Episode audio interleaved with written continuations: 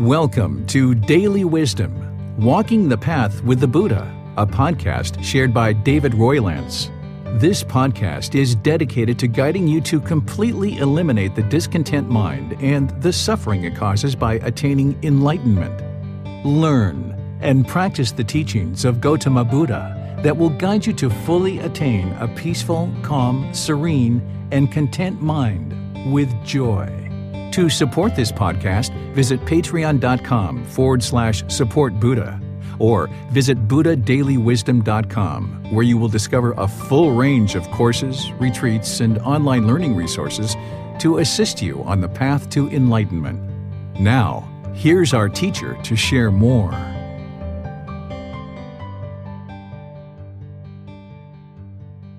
Sawadee Hello and welcome to Daily Wisdom Walking the Path with the Buddha. Today is talking about Chapter 22. This group learning program has been going on for almost six months now, and we're entering our last month here before we finish up the entire book, Developing a Life Practice The Path That Leads to Enlightenment. And throughout this program, throughout this book, throughout the entire career of Gautama Buddha to share his teachings, he taught about how to train the mind to improve the condition of the mind. This is what you've been learning as you've been progressing in your practice and potentially developing your practice through learning the Eightfold Path and doing meditation and all the other aspects of this path. Well, today in chapter 22, you're going to learn about mental health and how today the way that we look at mental health is very different than the way that it was looked at during the lifetime of Gautama Buddha. Today, we do things very differently. We think of sadness, anxiety, stress, and other kind of unwelcome feelings in the mind as mental illness or a defective brain. Well, in reality, these feelings that arise in the mind can be completely eliminated without any medications, without anything to buy, without going out and doing any expensive treatments or anything like this, you can actually solve the true problem that's in the mind and causing these unwelcomed feelings. As we progress today, we're going to talk about how the mind functions. We're going to talk about these symptoms that are classified as mental illness today. We're going to talk about the difference between the mind and the brain. We're going to talk about a lot of different things as we progress. And what we're going to be talking about is built upon some things that we've already discussed in the past. So rather than assume that people have learned the things that I've shared in the past, I'm going to be sharing some things with you guys that some of you have already learned. It's a great refresher. You can't learn these things enough in terms of the Buddhist teachings, the things like the three universal truths, the Four Noble Truths, the Eightfold Path, all of these other teachings. Learning them in depth and really soaking them into the mind, it would be impossible to learn them too much. So, as a way to refresh all of you on what the problems are in the unenlightened mind, before we talk about the delusion of mental health practices that exist today, we need to talk about the true problems that are in the unenlightened mind and in the human mind so that then we can cast a light on the things that we see around us today to be able to talk about the solution to these things. So I'm really pleased that you decided to join today. You're going to have opportunity to ask questions as we go throughout the class today and the way that you do that is just put your question into the comment section of Facebook, YouTube, or Zoom. You can also raise your hand electronically and ask your questions directly. So as we progress today, you'll be able to ask any questions at different times. What's important to understand is as a society, as all of humanity, that as we're born into this world and we socialize, we tend to conform to what's around us. We tend to conform to what's going on. We tend to learn from social cues. Some of these things are actually very healthy. This is what keeps a species moving forward. So, a pack of wolves learn from each other, a herd of elephants learn from each other. We talked about this when we talked about the animal consciousness, about how this is actually helpful we also do that in the human world as well. We conform to what's going on around us and what we see. But what these teachings are all about and what the path to enlightenment is about is not about conforming. because enlightened beings they don't conform because the vast majority of society is unenlightened and experiencing discontentedness. So if people just always conform to what was currently going on in society, then you're going to stay in the discontentedness. To be able to evolve beyond the unenlightened mind and get to this higher consciousness, you have to be able to look at things objectively, learning, reflecting, and then practicing so that you can see the truth for yourself. So rather than conform to what's going on around us, it's important to look at things very closely so that you can objectively learn what's happening and be able to see the truth. So every time that I teach the three universal truths and the four noble truths, I always teach to never believe what I'm sharing because you won't be able to understand the topic for today, including the three universal truths and four noble truths, if you are just conforming and you're not able to objectively look at what it is that I'm sharing. You won't be able to see the truth if you just believe what I'm sharing.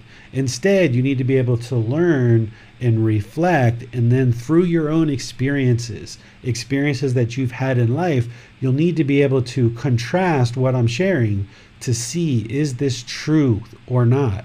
And where you're not sure, that's where you ask questions and get clarification. So, in order to understand the mental health practices of today and why I say it's a modern day delusion, it's important for us to talk about the three universal truths and four noble truths. And as we do, it's important to also understand that the suffering or anguish that is experienced by people who are classified or labeled as mentally ill or mentally unstable this anguish, this suffering is 100% real. People are experiencing in the world significant symptoms that are causing havoc in their life.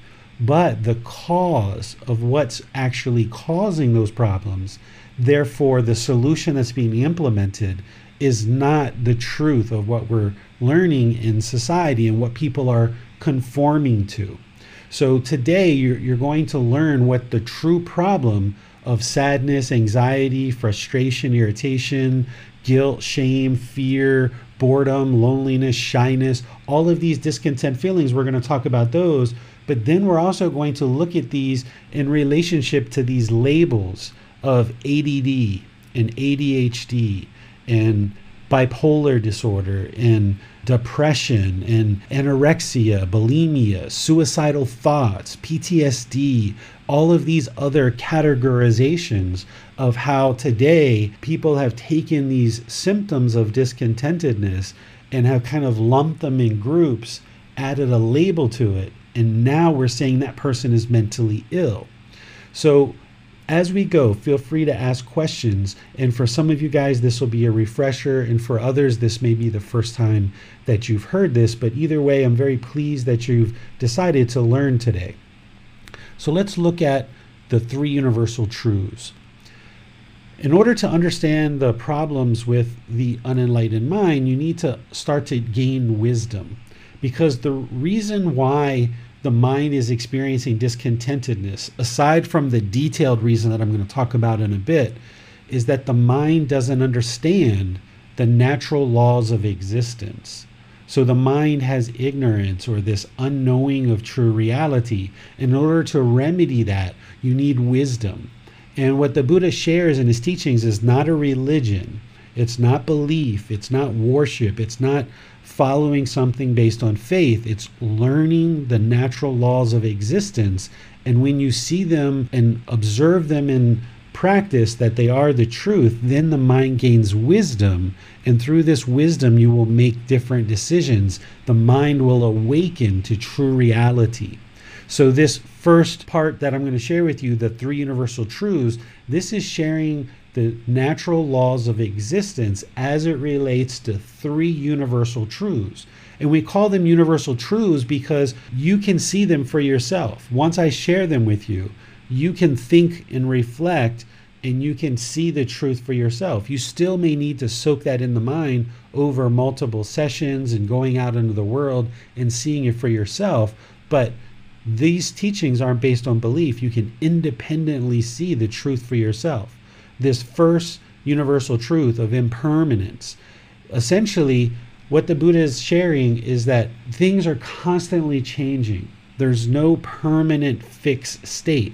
So if you think about the physical body that you've inhabited for this life, has it been permanent? Has it been the same your entire life? Or has it been constantly changing? This is how you reflect to see if the Buddha's teachings are true or not. Have you had the same job your whole life? Have you slept in the same bed your whole life? Have you had the same relationships your whole life? Has your hair been the same length your whole life? Have you had the same job your whole life? These are the things that you can reflect on and see is the Buddha's universal truth of impermanence actually true or not? And when you investigate this, applying effort and energy, you can see that in fact, all of these things in life are impermanent. Whether it's where you live, whether it's your jobs, whether it's your relationships, whether it's your possessions, whether it's your thoughts, ideas, states of mind, essentially everything is constantly changing. All conditioned feelings are going to arise, they're going to change, and then they're going to cease to exist. And what we mean by a conditioned feeling is a feeling that's based on some condition. You got a new car. Oh, I'm happy. I got a new job. I'm happy. I changed to a new living situation. Oh, I'm happy. I'm excited. I'm thrilled because I've got something new in my life and it makes the mind experience these pleasant feelings of happiness, excitement, elation, thrill, euphoria, or some other pleasant feeling. This is a conditioned feeling. But if we allow the mind to experience that excitement, then also because that condition is impermanent, it's going to change and it's going to become a painful feeling at some time sadness or boredom or loneliness or some other feeling is going to come into the mind. So, all the feelings in the mind that are based on some condition, some impermanent condition, they're going to be constantly changing. And we're going to see the mind be happy. It's going to be sad. It's going to be angry. It's going to be frustrated. It's going to be bored. It's going to be lonely. Okay, maybe it's peaceful for a while. Okay, maybe it's angry. Maybe it's frustrated. Maybe there's guilt. Maybe there's fear. The mind's just going to be jumping around like this because an untrained mind is going to base its inner feelings on these impermanent conditions. And this is what's causing the mind to jump around, which we're going to get into in a little bit more here. An enlightened mind doesn't do that. There's no changes in the condition of the enlightened mind. It's steady, it's constant, it's fixed. Essentially, enlightenment is permanent. But these impermanent feelings are constantly changing in the mind because they're based on impermanent conditions. That's what happens with the unenlightened mind because it's untrained and it doesn't understand impermanence. So the mind gets really excited about this new car, or this new boyfriend or girlfriend, or this new living arrangement, or some situation or some tangible object. The mind gets really thrilled and excited about this. And it feels these pleasant feelings. But then at some point, when those conditions are gone, experiencing impermanence, that's where the mind doesn't understand this impermanence and it starts experiencing painful feelings or feelings that are neither painful nor pleasant. So, moving from the first universal truth of impermanence, you need to be able to see that all conditioned things around you are impermanent your phone, your car, your relationships, your clothing, your jewelry, your hair, the body, all of these things are all going to leave you someday. They can't be with you permanently. Either they're going to break, they're going to get used up, someone's going to maybe steal it, maybe you lose it, maybe you misplace it. All these things are all impermanent. The second universal truth is discontentedness. The mind experiences three feelings pleasant feelings, painful feelings, and feelings that are neither painful nor pleasant. These are the conditioned feelings. The mind experiences happiness, excitement, elation, thrill, exhilaration, euphoria based on some condition that exists. And the mind chases after these pleasant feelings, wanting these pleasant feelings. So it chases after the objects of its affection. There's also these painful feelings of sadness, anger, frustration, irritation, annoyance, guilt, shame, fear, stress, anxiety, other things like this. These are part of an untrained mind because it's basing its inner feelings on these impermanent conditions. And when those pleasant feelings arise, they change, and then they fade away, then the mind slips into either painful feelings or neither painful nor pleasant, like boredom, loneliness, melancholy, shyness, being displeased or uncomfortable or unsatisfied. This is what's happening in the unenlightened mind. And you've experienced this your whole life, where your mind has experienced these temporary feelings and it bounces around with maybe periods of contentment or peacefulness here and there, but it never is lasting. It's never a permanent peacefulness because it's just a matter of time before the conditions change and now the mind goes in a different direction. It either goes towards pleasant feelings, painful feelings, or feelings that are neither painful nor pleasant. So if you look at your mind and you see these feelings arising, changing, and ceasing to exist, this is discontentedness. This is the universal truth of discontentedness that all unenlightened beings are essentially going to be experiencing these discontent feelings. As you train the mind closer and closer to enlightenment, these feelings diminish and then eventually they're extinguished. The conditioned feelings are extinguished. There's still going to be peacefulness, calmness, serenity, contentedness, and joy, but it's just always there.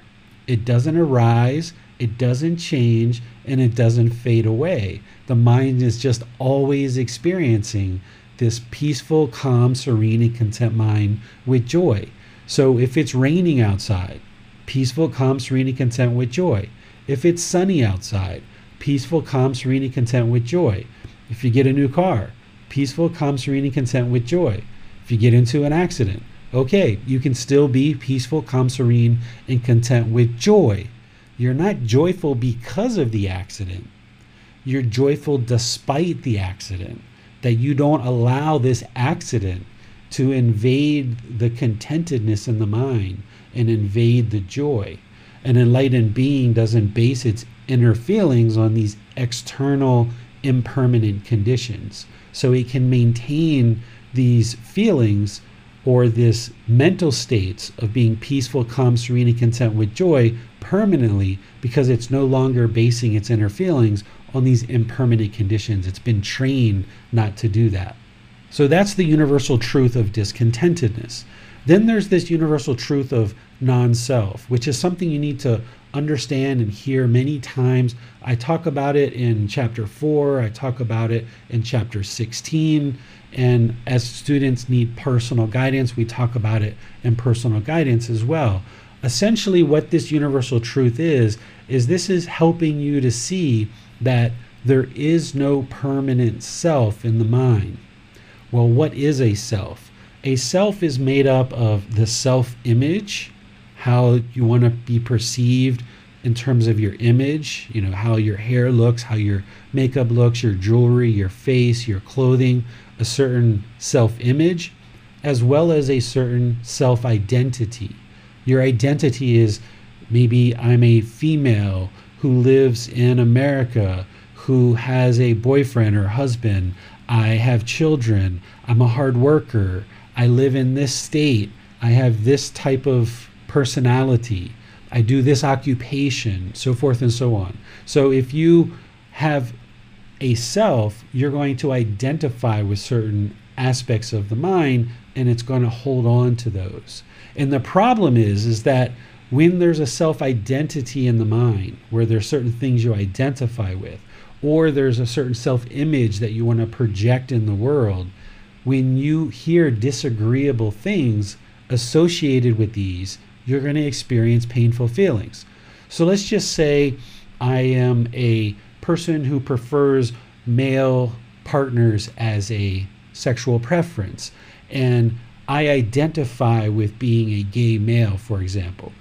If I hear people talking negatively about that, then a person who still has a self in the mind is going to be disgruntled about that. They're going to be grumpy. They're going to get angry. They're going to uh, have discontentedness because the mind is holding on to this permanent self, thinking that this identity is who they are, that this self image and this self identity, these certain qualities, is what makes the self. And the mind holding on to this, it's now going to be fearful. And when it hears things that are disagreeable, it's going to experience painful feelings. And when it hears things that are agreeable, Oh, you're so kind. You're so friendly. You're so wise. Your teachings are amazing. They've helped me so much in my life. If there's a self there and you identify with that, then you're going to experience these pleasant feelings. And if you allow the mind to experience those, it's only a matter of time before it swings to the other side when somebody says, You're the most horrible teacher I've ever encountered. I can't believe that you teach that. Are you serious that this is what you teach? Because if you allow the mind to experience those pleasant feelings based on the self image and the self identity, then it's only a matter of time because of impermanence that you're going to hear negativity about the self image or self identity. So the Buddha teaches you to eradicate this concept of a self where the mind is falsely identifying with this physical body and with this mind as being the self. Or the mind is falsely identifying with this self image and all of this self identity. And when it thinks that this is who you are as a person, right? I'm a dad, I'm a son, I'm a teacher, I'm a this, I'm a that, I'm a that. When you identify with all of these things, then the mind is going to essentially become discontent when it hears either agreeable things, it's going to experience pleasant feelings, or when it hears disagreeable things, it's going to experience painful feelings. So, as part of this path, you eventually get to the point where you eradicate this false concept, this mistaken belief that there is a true self here. And you start to realize the only thing that's truly here is just a physical body and a mind. And these two things have come together for this existence. And when this life is over, the physical body is going to break up, the mind is going to separate from the physical body, and there's no more you because there was never a you to begin with. It's just the mind falsely thinking that there is a you the way that you discover more and more that this is a truth is you take your finger and you point to where are you? Where where is Miranda or Donnie or Gloria or Marcia or Manal? Where are you? Right? Anastasio, where are you? Can you please point to you? And what some people will do is they'll point to the chest or the head or something like this and what you see is, oh, you just pointed to a shirt or you pointed to the skin. So if we get rid of that, where are you?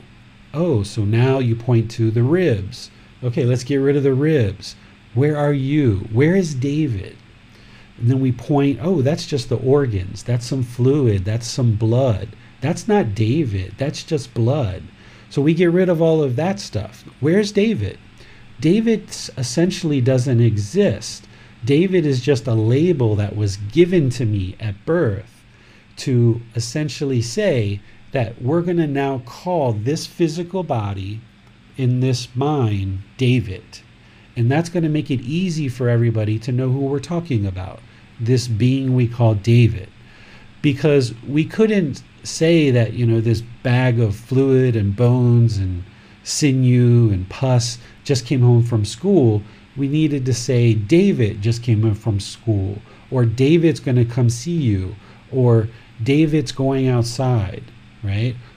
Our English language is not equipped to truly explain the experience that we're having. So we give these labels of Miranda and Bassam and Holly and Gloria and Donnie. And the problem that the unenlightened mind experiences is we start identifying with these labels as being who we are. And we start putting self image behind that. We start putting self identity behind that.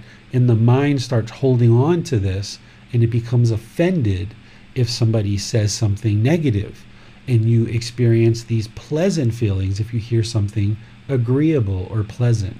So, this all needs to be eradicated from the mind as you progress on this path. So, let me just pause here and see if anybody has any questions on the three universal truths. Hey, David. it's not so much about not having feelings and feeling numb, it's about cultivating this lack of attachment and conditioning and feeling the joy that comes with that, essentially. Yeah, it's training the mind to no longer form its inner feelings based on impermanent conditions. So, an enlightened mind isn't mute or isn't idle or uncaring, right? It's just that the mind's been trained to not allow itself to hold on to any conditions that's going to create inner feelings. So, an enlightened mind, if somebody tells a joke, they'll laugh and then their mind will come right back to the middle because they know not to hold on to that because it's only going to cause pain later if they allow the mind to hold on to anything. So, an enlightened mind's still going to laugh and joke and have fun. You'll have more fun because you won't be getting angry and frustrated and irritated all the time. You won't be spending two, three, four, five days being hateful or vindictive or resentful or jealous or holding on to some insignificant event that happened to you. So you'll actually have more fun, but the mind will be able to reside in the middle and experience that peaceful, calm, serene, content mind with joy. And whenever there's a joke or something that happens, the mind will experience it and then let go of it right away it won't hold on to it and expect for that to be permanent. Thank you. That's all we have for now. Okay. So, as we move into talking about the Four Noble Truths, let's make sure you understand what craving, desire, attachment is, because that's needed, as well as the three universal truths are needed in order to understand the Four Noble Truths. Craving, desire, attachment is a mental longing for something with a strong eagerness. The mind pulling in the direction of objects of its affection.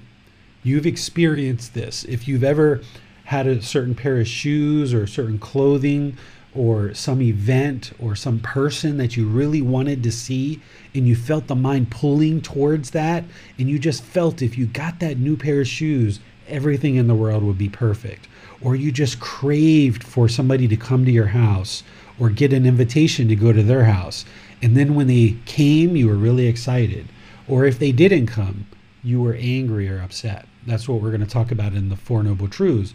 But a craving, desire, attachment, which is the core aspect of the Four Noble Truths, is where the mind has this longing or yearning, this strong eagerness, the mind pulling in the direction of the objects of its affection. You might also think of these as expectations or wants or holding or grasping because we oftentimes have certain wants and we put those expectations on others. And when they do what we want, then okay, we feel great. But if they don't follow what we say, then you get angry or frustrated or irritated because they didn't follow what you said. But that's you setting up your mind to fail because, as you'll see, this craving, desire, attachment is what's causing the discontentedness in the mind. So these expectations, wants, holding, or grasping are just other words that we use that are essentially describing the same aspect of the mind where it's longing for something, it's wanting something, it's yearning, it has this eagerness, it's pulling towards the direction of the objects of its affection. So, moving into the Four Noble Truths, the first noble truth is that all unenlightened beings will experience discontentedness. So, if you experience conditioned happiness, excitement, elation, thrill, euphoria, all of those pleasant feelings, and you feel the mind go up and then it drops back down, this is because the mind is unenlightened. Or if you experience sadness, anger, frustration, irritation, annoyance, guilt, shame, fear, stress, anxiety, That's because the mind is unenlightened. If you experience boredom, loneliness, shyness, resentment, jealousy, uncomfortableness, unsatisfaction, this is because the mind is unenlightened. No big deal. There's lots of unenlightened people in the world. The goal is to learn and practice so that you can attain enlightenment. So, this First Noble Truth, the way that I share it, is as a way to just help you see that your mind is currently unenlightened if it's experiencing discontentedness. The second noble truth is that this discontentedness, the pleasant feelings, the painful feelings, the feelings that are neither painful nor pleasant, this discontentedness is being caused by your own craving, desire, attachment, that mental longing with a strong eagerness, because the mind wants everything to be permanent when everything in the world is impermanent. So let's give an example here. Say you have children and your children decide to get married and they are going off into the world with their new partner. Oftentimes people cry at weddings. Why? Because the mind's holding on and it wants this child to be with you permanently. And when you are confronted with them leaving, the mind becomes discontent, where it becomes sad, or other discontent feelings come into the mind. It's the same exact thing when somebody dies. The death of an individual, when people are discontent or sad or grieving or sorrowful, people say that it's actually love, but love doesn't cause discontentedness. Love doesn't cause sadness or irritation or anger or grief or sorrow. What it is, is the mind is craving, desiring, attached, wanting to hold on to this person permanently. And when it wasn't able to do that and the person died, the mind not understanding impermanence, the mind doesn't like this impermanence. So therefore, the mind becomes sorrowful, grieves, and has despair or misery when somebody around us dies. Same thing if you have a boyfriend or a girlfriend and you guys separate for some reason.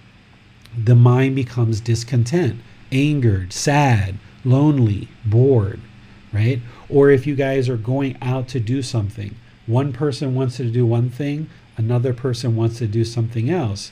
If you get what you want, the mind experiences pleasant feelings happiness, excitement.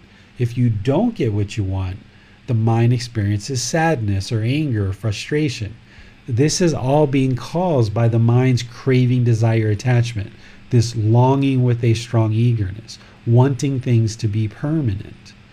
The elimination of this discontentedness is possible by eliminating the craving, desire, attachment, training the mind to let go, training the mind to understand impermanence, that things are constantly changing, training the mind to no longer have this longing with a strong eagerness, using the techniques of the Buddhas in order to train the mind to be in the present moment and be able to let go, no longer longing for the objects of its affection, but just going through life and taking care of the things that we need to take care of rather than trying to chase after pleasant feelings based on these impermanent conditions.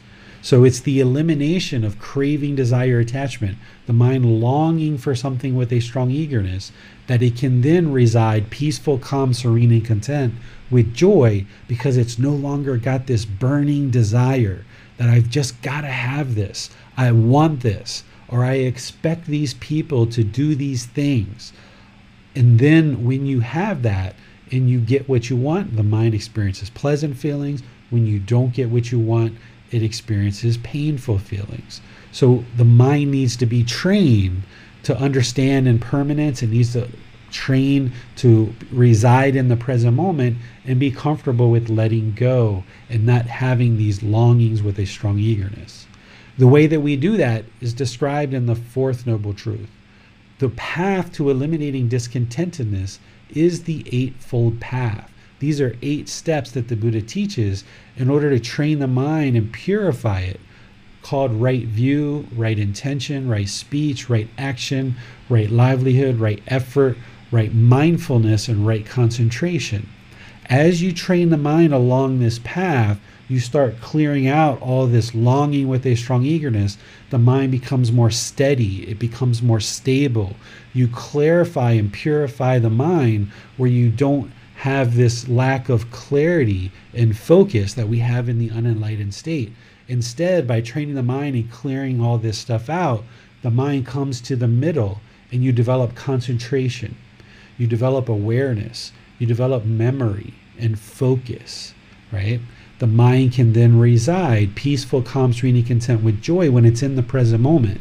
But if the mind's thinking about the past and all the harmful things that happened to you and all the things that you've done to other people to harm other people, the mind can't be content because it's worried about the past. If the mind's in the future, worrying about the future or having fear or anxiety or stress about the future, it can't reside peaceful, calm, serene, and content with joy because it's not in the present moment. It's worrying about the future. It's only when we train the mind to come into the present moment without craving, desire, attachment, without longing for something that it doesn't have, that then it can reside perfectly content and joyful because it's content with what is, it's satisfied with what is. See, the challenge that we've experienced in life is that as we've grown up, whether it be in our families or our friends, our associates, whether it's in movies, whether it's marketing or things that you see, the mind has been conditioned to think that the goal in this life is to be happy and that you should be happy permanently. And the way to get happy is to make lots of money, get lots of wealth, and when you get that, then the mind's going to be happy. So this conditions the mind to chase after whatever it thinks is going to create happiness, whether it's money, whether it's friends, whether it's a certain job title or an occupation, whether it's a certain living situation. The mind chases after this happiness and it thinks the objects of its affection is what's going to create the happiness.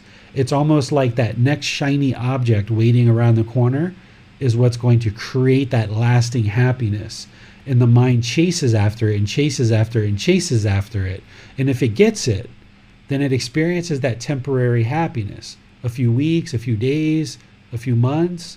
But then eventually that condition wears off or it changes, and the mind no longer experiences happiness anymore because the happiness was impermanent because it was based on some impermanent condition. And then when that happiness leaves us, then the mind moves to sadness, anger, or worse. And then the mind experiencing that, it starts to get another object of its affection. What's the next thing I can chase after? And if I chase after it and I get it, then that's what's going to create the pleasant feelings.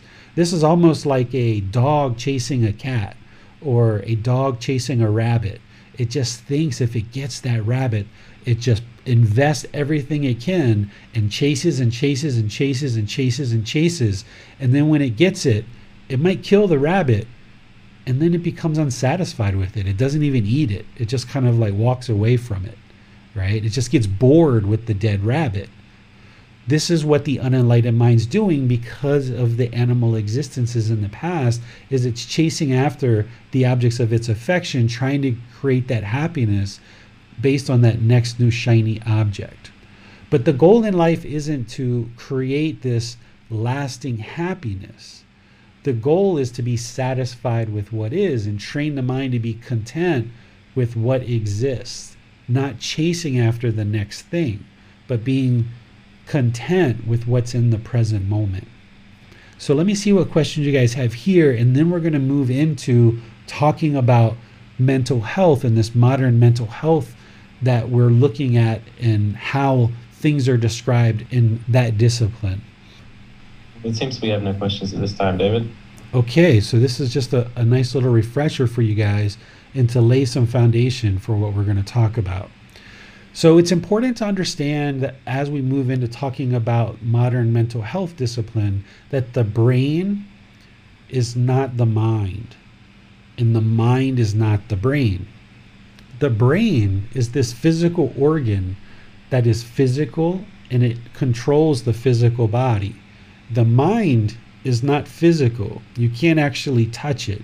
You can't even point to it and tell somebody where it is. Thai people would tell you that the mind is in the heart. Most Westerners would tell you that the mind is probably here. They will point to the head. And even other cultures, like in India, they will tend to tell you that the mind is outside the body. In reality, the mind is intangible. It's not a physical thing that can be touched, but it's not the brain. These two things are actually separate. There's some connection between them. Just like this is a hand, but if somebody cuts the hand, the brain feels that and the mind feels that. But the hand is not the brain and the hand is not the mind. It's completely separate. But there's a connection there through the nervous system, right? Same thing with the brain and the mind. They're two separate things, but there's some kind of connection between them. When people experience symptoms of sadness, stress, anxiety, or any of these feelings that we talked about, these painful feelings, these pleasant feelings, these feelings that are neither painful nor pleasant, and they talk to people about these discontent feelings, they're labeled as being mentally ill that because the mind is feeling stress, oh, this person's ill, they're mentally ill, or because they're sad, they're mentally ill, or because there's anxiety, they're mentally ill. And what happens is in this medical discipline, there's typically a decision that people say the brain chemistry is off, and that's what's producing the stress or anxiety or the sadness. And now to fix that, let's introduce a chemical into the body that is going to change the brain chemistry, and that's how we're going to fix these feelings. But in reality, this is a misunderstanding of what's actually causing the painful feelings, the pleasant feelings, or the feelings that are neither painful nor pleasant, because it's not the brain chemistry that's causing the problem. It's craving, desire, attachment. It's the mind wanting something, and if it gets it, it experiences pleasant feelings. And if it doesn't, then it experiences painful feelings. So, introducing a chemical into the body isn't going to train the mind and give the mind wisdom to be able to see that and understand that. It's just going to change the brain chemistry and oftentimes suppress the mind and sedate the mind. The mind needs to essentially be trained. If you're going to fix the real issue, the real problem in the mind, the mind needs to be trained to let go. It needs to be trained to eliminate craving, desire, attachment, this mental longing with a strong eagerness that's producing the pleasant feelings, painful feelings, and feelings that are neither painful nor pleasant. Through that training, addressing the real true problem, then the mind can move to this mental state where it's peaceful, calm, serene, and content with joy. The chemicals that are being introduced into the body is not actually addressing the mind. You can't address the mind through brain chemistry because the mind is not the brain and the brain is not the mind. There's some connection there and there's some chemical things that are happening, but that's not the core and central problem. Moving on, let's just talk about a few minor examples before we go into some of the other examples that we have prepared to talk about. If you've ever experienced any childhood trauma, for example, there's people who have had verbal abuse as a child, or physical abuse, or sexual abuse, or other traumatic events that have happened to you as a child growing up. The mind can oftentimes hold on to these experiences and as an adult with the mind holding on to those experiences there can be significant sadness in the mind. And people will say that okay this person is depressed because they're experiencing all this sadness so now they're mentally ill and we need to prescribe this medication and that's what's going to fix it right? But that never fixes it because the mind still is holding on to these experiences as a child or a young adult or at other parts in your life, if you've had any kind of traumatic events, then the mind holding on to those traumatic events and reliving them is going to produce sadness because the mind hasn't been trained to let go. And it doesn't matter what medicine is introduced into the body, the mind still holding on is what's causing the problem. Another one that you may have heard about is bipolar disorder or manic depression. This is where the mind experiences sadness or deep sadness, and then it experiences this excitement or this mania. This is the mind switching back and forth between painful feelings and pleasant feelings. This is happening because of craving, desire, attachment. Oftentimes, when somebody is experiencing what people call bipolar, there's oftentimes strong sexual cravings that go along with that. Or there could be shopping where people really want to shop and uh, spend money. They tend to spend money a lot. These are all cravings that are in the mind that are the person is chasing after pleasant feelings and if you chase after the objects of your affection, for example, sex or shopping, then if the mind gets it, it experiences the pleasant feelings. But if it doesn't get it, then it experiences these painful feelings. And we're going to talk more detail about more specific examples in a moment. But just laying some groundwork here for you to see that if the mind is conditioned to believe that the true problem of these sadness and anger and excitement and elation is a chemical imbalance in the brain, then the problem that's being addressed with pharmaceuticals is going to be wrong view. The person's not going to be able to make their way out of those painful feelings or those pleasant feelings because the true problem that's the real problem isn't being addressed. Instead, they're trying to address it through brain chemistry rather than understanding the wisdom of how the mind functions and that this mind is just untrained and the mind is holding on to things from the past or it's longing for the future by not understanding that and trying to introduce chemicals into the brain then this is going to produce wrong view and people are going to adopt the identity that now I am sick. Now I am mentally ill. My brain is defective. And I need to take this medicine for the rest of my life. And I'm going to talk bad to people sometimes. I'm going to be sad. I'm going to be grumpy. I'm going to be frustrated. I'm going to be irritated. I'm going to have fears or anxieties. And this is all because my brain chemistry. This is all because the brain isn't functioning properly. That's wrong view that's somebody who doesn't understand that the true source of the problem is this craving, desire, attachment. It's an untrained mind because there's no medication that can change somebody's intentions, their speech, and their actions. It's not possible to introduce any kind of chemical that's going to change the mind long term to produce wholesome intentions, speech, and actions that lead to better results in one's life. The mind's going to keep spiraling into painful feelings, pleasant feelings, and feelings that are neither painful nor pleasant as long as there's craving, desire, attachment there, as long as the mind doesn't understand right view and it thinks that the true problem is brain chemistry.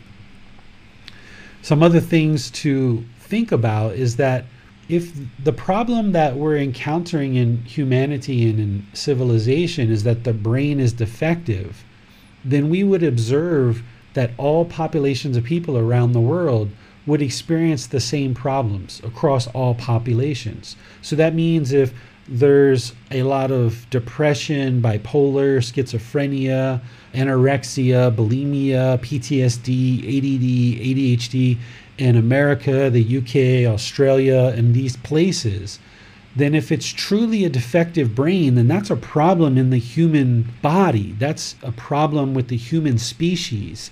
And we would see that those same problems would be pervasive across all populations of people. So that means we would see that same problem in Thailand and China and Africa and uh, European countries and South America, we would see these same problems in all of humanity. But that's not what we see. And this brain chemistry of these defective brains that people are being taught that exist, humanity and human mind couldn't have truly become unbalanced and defective in just a couple of decades.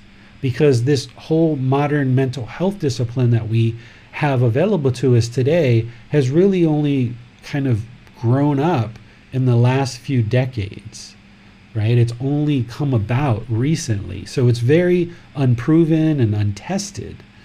And if defective brains is what we have going on in humanity, that when someone's sad, their brain is defective, or when they have anxiety, their brain is defective, or when somebody has suicidal thoughts, their brain is defective, or when somebody lacks concentration, their brain is defective and now they're mentally ill, they're going to be that way permanently for the rest of their life.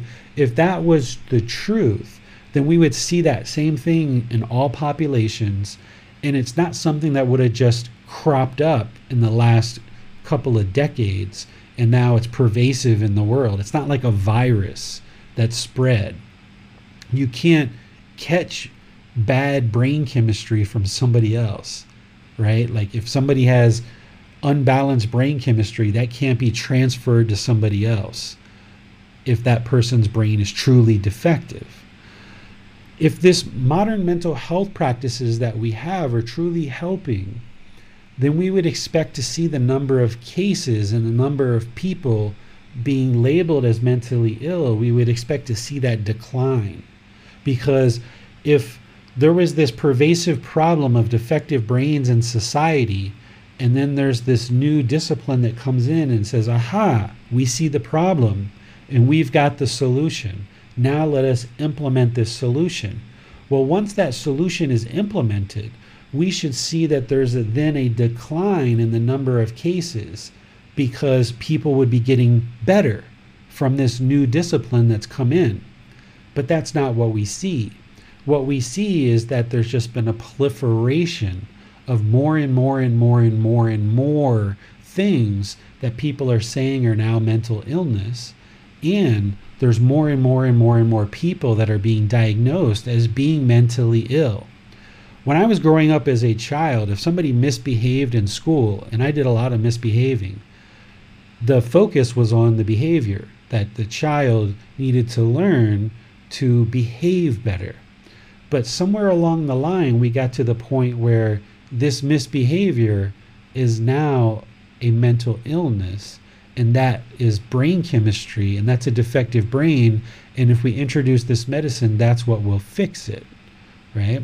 So if this is what's truly going on then we would see a decline in the number of cases because these new mental health practices would be solving the problem if this was truly a real truth that the brains of human beings are defective then wherever we see these practices that are the most pervasive in the world. Places like America, the UK, Australia, essentially Western culture. If these mental health practices was actually helping, then these people and populations of people would be the most mentally stable and mentally fit populations in the world.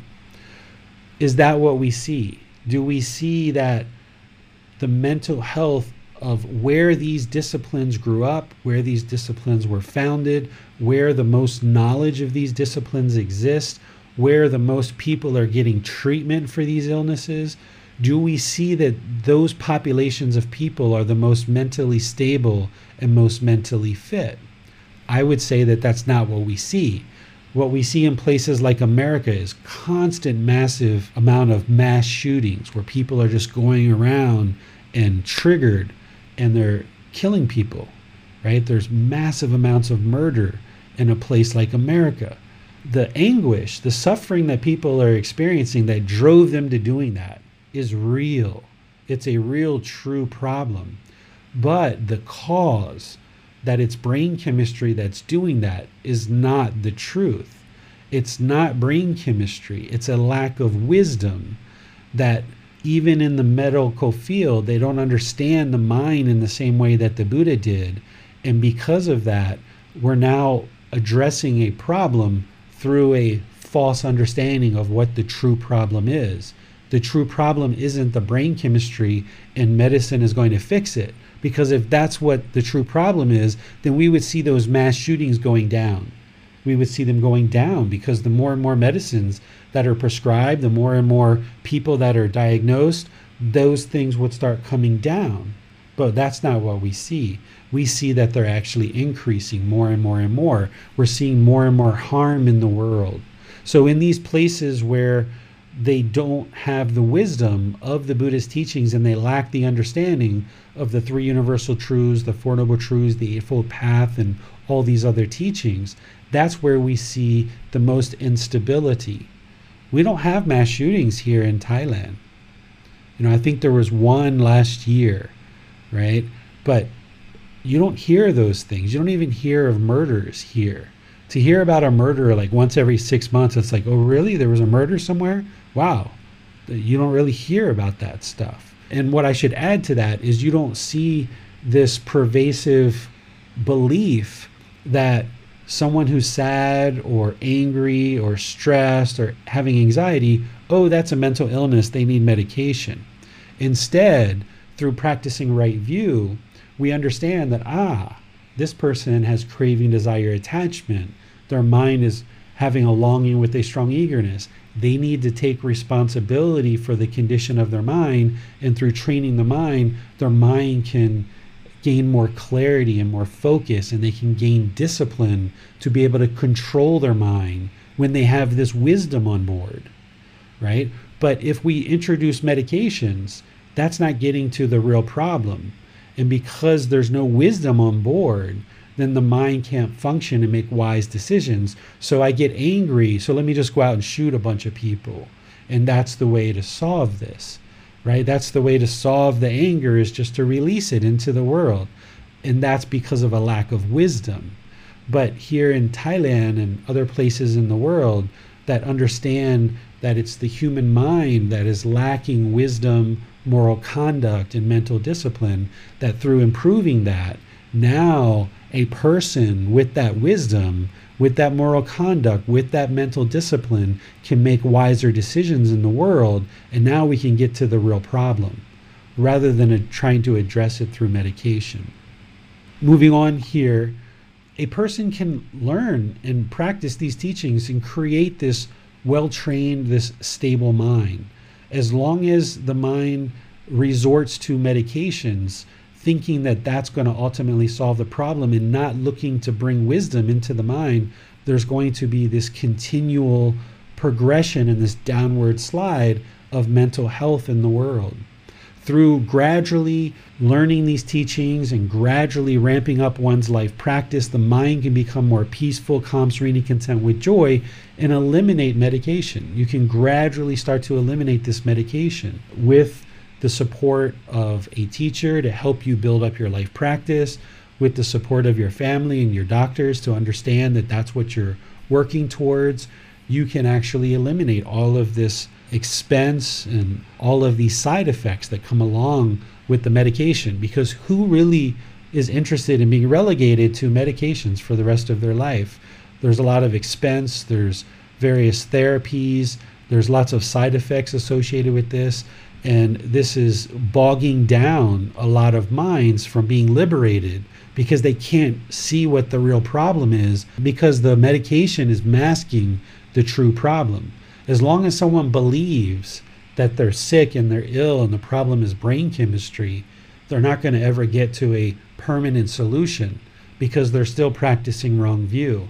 It's not until they see right view and have that breakthrough that they'll be able to eliminate medications and move beyond it.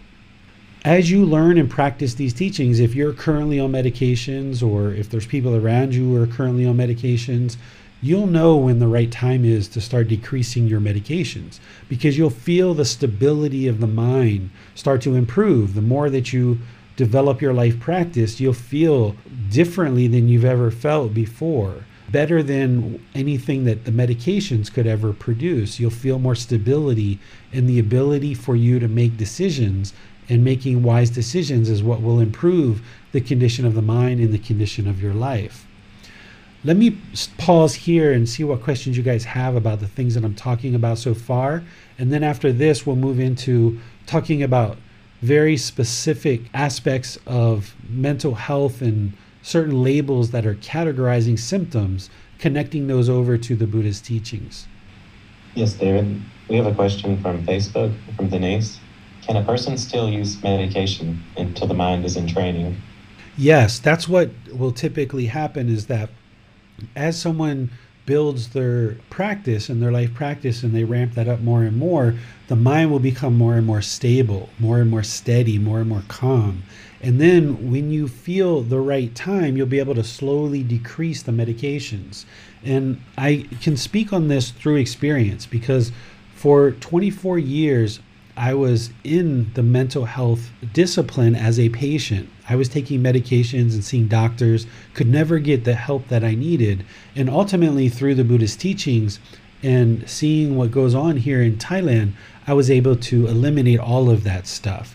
And what you'll notice is as your practice builds more and more, the mind will become more and more stable. And what I did is one of the medications I just got rid of really quickly. I just kind of went off of it pretty much with maybe a week or two transition of breaking the tabs in half and things like that. But I kind of just got off of it really quickly. And I felt pretty miserable for about three or four weeks having done that. But then I kind of got over the hump and I felt quite fine. And then the other medications that I was on, I slowly decreased them little by little, maybe taking a half a tab for like two weeks or a month and then I did that, and then I took maybe like a quarter of a tab for a few weeks or a month, and then I went to the next medication. And what's really important as you do this is that you clean up your food supply and what you're putting into your body. If you're currently drinking coffee, for example, then there's this stimulant, there's this drug that's going into the body all the time that's exciting the mind and picking it up. And if you're using medication, that you might use sleeping medication to bring it back down because it's having trouble sleeping. So, what would be really helpful is if you work on cleaning up any kind of products that you're putting into the body, like uh, caffeine is a big one, fluoride, MSG.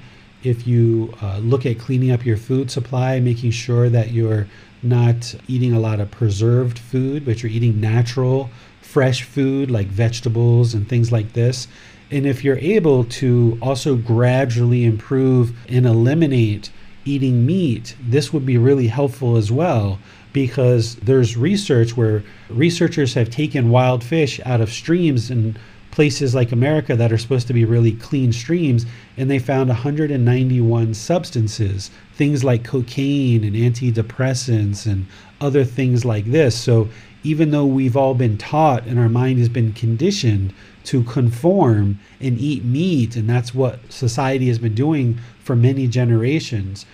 Right now, the water supply and the food supply and the environment is so polluted with people putting substances into the water, flushing them down the toilet, that even wild salmon being pulled out of streams in America have cocaine and antidepressants and other toxins in their flesh. And if you're eating preserved food, you're eating caffeine and MSG, you're, you're using fluoride, you're taking all of these substances into the body, the mind's going to be affected by that. So if you can clean up your diet at the same time that you're building your life practice with meditation and other things, then your mind's going to become ultimately more stable and you'll feel that. You'll know that for yourself. And then you can gradually start bringing down the medications as well and then you'll be on a natural food diet where you're eating whole foods like rice and nuts and fruits and vegetables and the body's got what it needs to maintain its health and you won't need these medications and you can eliminate all of the side effects that you're experiencing as a result of that. We've spoken a bit about brain chemistry and is it accurate to say that brain chemistry can play a role in creating conditions and creating emotions potentially, but without a well trained practice, we can't really consistently. Essentially, I would say that the conditions of the mind will, impermanence will always find discontent until we do train the mind, regardless of what chemistry is at, essentially. Yeah, so th- there's definitely some connection between this mind and the, and the brain. So when somebody's sad, without being a scientist, without being a doctor, when someone's sad, I have no doubt that they can probably pick up that there's certain a chemical makeup in the brain based on sadness that's in the mind. Or when somebody's excited, I'm sure there's a certain brain chemistry that goes along with that and that can be observed with the technology that we have nowadays. But we can't introduce any kind of substance into the body that's going to permanently eradicate the chemicals in the brain because it's not the brain chemistry that's producing the sad feelings. It's the sad feelings that are creating the brain chemistry. And what's creating the sad feelings? It's the craving, desire, attachment. So we have to go back to the root of the problem. So if we address the brain chemistry and keep messing around with this brain chemistry, that's not going to train the mind to have wisdom and to make better, wiser decisions and train it to eliminate these sad feelings. So, by going back to the root cause, which is the craving, desire, attachment, that's where we really truly solve the problem. Thank you, David. I'll turn it over to Bassem now for any Zoom questions. Thanks, James. Uh, we have a question from Donny. He says, What is the function of the mind and how does it relate to our physical body? So the mind is essentially our consciousness or our awareness, right? This is completely separate from the physical body, but these two things come together in order to create a being or an existence. And without a consciousness, the body would just be dead weight. The way the Buddha explains it is it's just four elements. He explains it as earth, wind, water, and fire. He classifies the body into these four elements. And then some people talk about the fifth one, which is space. But essentially, what we've got here is just physical form. Uh, we've got these fluids, we've got this tissue, we've got skin, we've got all these different things in the physical body. And the consciousness is here to create awareness. And we use the physical body in order to interact in the world. So this is why I say the mind is the boss, the body is the employee. The body is just following what's in the mind. So if you've ever been a kind of person that rushes around and goes here and goes there and goes here and goes there, that's because the mind is so overactive. The body's the employee. The body's just following what's in the mind. So if the mind is really overactive and energetic, then you're going to go here, and you're going to go there, and you're going to do this, and you're going to do that, and you're going to do this, you're going to do that, because the mind is the boss and the body's the employee. But when you slow the mind down and the mind becomes really peaceful, then you'll see the movements in the body will become the same way. You'll see a person's speech will become very clear very easy to understand because the mind is very calm and they can think through each individual thought that they have and then they use the body to communicate it. So the body is just here to kind of give the consciousness the ability to interact in this world because the consciousness or the mind is intangible, it's non physical. But by being part of this physical body, I can now take what's in the consciousness and I can take those thoughts and those ideas and those feelings, and now I can interact and experience through this physical body in the world. Thanks, teachers. No more questions for now. Okay, so let's look at some of the common mental illnesses that are being classified as mental illnesses. And essentially, what's happened is when these first started coming out, there was this very thin little book that had a couple of labels that were called mental illnesses. And they said, you know, if you have depression, and these are kind of like a category of symptoms that you have, you might have any of these 20 symptoms. And you don't have all of these 20 symptoms, but you may kind of have these kind of symptoms. But from one person to the next, what they experience is very different. But over time, this book has gotten larger and larger and larger, categorizing more and more things as being mental illness. For example, when I was diagnosed with bipolar disorder, one of the symptoms at that time was that you're more friendly with people than normal. This was one of the symptoms that if you tend to have a certain personality and then you started to become more friendly than normal, this was because of bipolar. That your mind is mentally ill because you're being more friendly than normal. Okay? So there's all these different symptoms that are categorized as being mental illness and they're just labels. So if you know anything about some of these mental illnesses, then you can connect these to the Buddhist teachings. For things like ADHD, this is an abbreviation for attention deficit hyperactivity disorder. And then there's ADD, which is attention deficit disorder. So essentially, someone who's been labeled as ADHD or ADD, their mind can't focus. They don't have concentration. There's an overactive mind. And this is often identified when someone is a child.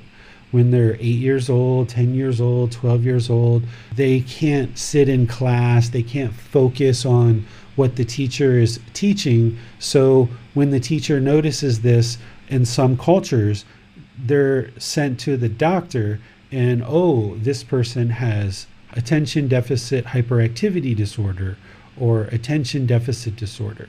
They can't concentrate, they can't focus. So now we need to give them this medication so that they can focus. Well, what the real problem is here is not the brain chemistry. The problem is, is that the mind is untrained. It doesn't have the ability to concentrate and focus. There's a mind that is craving mental stimulation. So that if they're in class with a teacher and the mind becomes bored because it's used to playing toys and it's used to playing on video games and it's used to watching TV all the time, it's used to all this stimulation. Well, then when it gets into a more sterile environment, like a classroom setting, the mind can't focus because the mind is craving that mental stimulation and it's lacking the concentration and the ability to focus on what's going on. And there's no pill that's going to change this. The mind needs to be trained how to be calm, how to be peaceful, and how to have concentration anorexia, bulimia, or all these different eating disorders, these usually come from a person who sees certain images of beauty and they start identifying with these images and now they look at their body and they crave that certain image, that self, that self image, that self identity. The mind craves to look the way that the magazines look or look the way that these professional actors look. Or they might hear people tell them, oh, you're so fat or you're so ugly, right? And then this conditions the mind to start craving and wanting to eliminate this image that they currently have because they experience these painful feelings of hearing negative things from people or looking at magazines and they don't look that way. They have this craving to be looking the same way as the magazines and now the person develops this eating disorder where they're either making themselves vomit or not eating very much because they're trying to get really really skinny to be able to look the same way as the magazine looks but in reality what people don't understand is that magazine has been photoshopped and that's not actually the way that person looks anyway and what the mind doesn't understand is not everybody's going to look the same because of impermanence. There's going to be some people who are very thin. There's going to be some people who are chunky and a little bit chubby, or maybe even obese. And there's going to be some people who are more of a moderate weight. And this is just the diversity of body types because of impermanence. That there's no fixed permanent state of the physical body, and people's bodies are going to all look different. But as long as the mind is identifying with that self image or that self identity and it craves to look the way other people look, or it craves to no longer hear people call you fat, then that's going to create these eating disorders where people are now craving to look a certain way. And there's no amount of medication that's going to change the mind from thinking that way. As long as that person falsely believes that their body needs to look the same as others, then they're going to continue to have image issues with how they look and they're going to crave to look a different way. And they're going to resort to whatever they need to in order to look that way, whether it's an eating disorder or plastic surgery or certain devices to shape the body and make it look one way or another. This craving, desire, attachment to look a certain way is going to be pervasive in the mind and it's going to keep pursuing this false reality of what people think beauty looks like.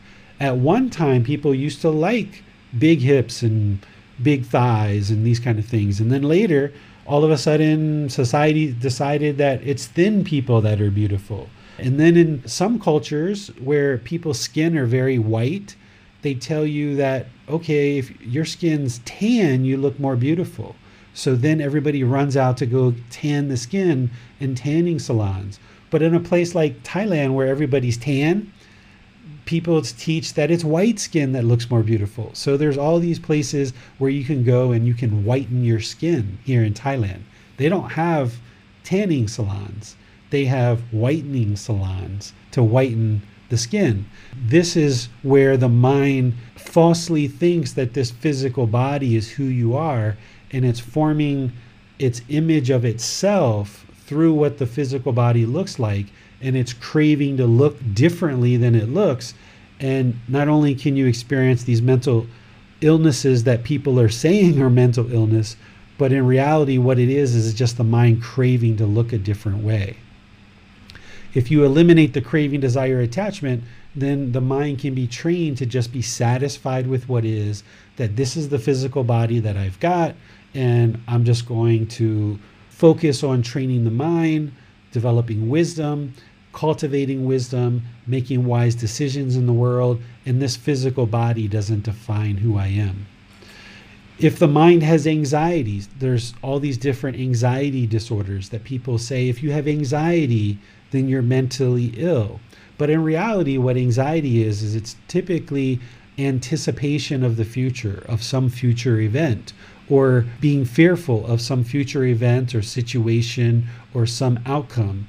So, because the mind is having this craving, this longing with a strong eagerness, this object of its affection in the future, the mind gets this anxiety and it starts to have this anticipation of this future event, situation, or outcome, or maybe even fear. And if the mind is trained to be in the present moment and not have that longing with a strong eagerness, then it doesn't experience the anxiety. As soon as the mind lets go of that future event and resides in the present moment, then it can experience peacefulness. But the mind doesn't understand. The unenlightened mind doesn't understand what it's doing and it will experience all this anxiety and it goes to a doctor and then all the doctor has is medications but it doesn't truly address the real problem which is the craving desire attachment. We talked a little bit about bipolar disorder but oftentimes when people are diagnosed with bipolar disorder what you'll see is you'll see constant sexual cravings You'll see craving for material possessions. You'll see this craving for excitement.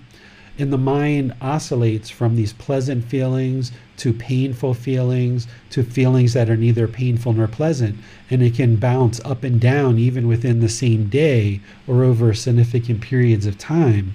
And as long as there's these cravings in there and the mind keeps chasing these pleasant feelings, then the mind's going to seem like it's got this mania or it's on this pathway to create this excitement in the mind. And then when it can't get that excitement, then it's going to crash and it's going to experience the painful feelings.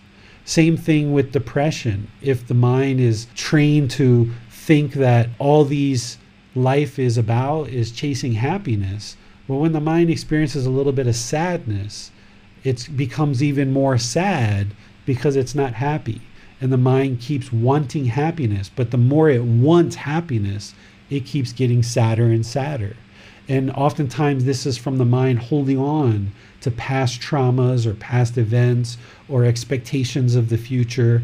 And it keeps experiencing painful feelings based on its cravings. So, if you have a craving for your husband or your wife to be a certain way and you want them to be a certain way and they're not that way, you might become sad or disheartened. Or if you have a certain loved one that's in your life and you really are close with this person and they die, the mind can become very sad. It experiences painful feelings because the mind is craving for this person to be permanent. And there's no pill that somebody can take to get rid of these sad feelings because the real problem is that the mind lacks the wisdom to understand that it's causing its own painful feelings. If you've ever heard about hoarding, there's people that have these cravings for material possessions and they will go out and shop and they might shop and they buy one thing and that feels pleasant and they bring that home and then they go out and buy two or three things and they bring that home and it feels satisfying. But that doesn't feel satisfying anymore so they go out and buy four five six things and they bring that home and that pleasant feelings wear off and they go out and buy more things and more things or they hoard animals or they hoard possessions like cars or houses or any kind of material possessions. This is the mind craving material possessions. And oftentimes, once again, they're labeled as mentally ill.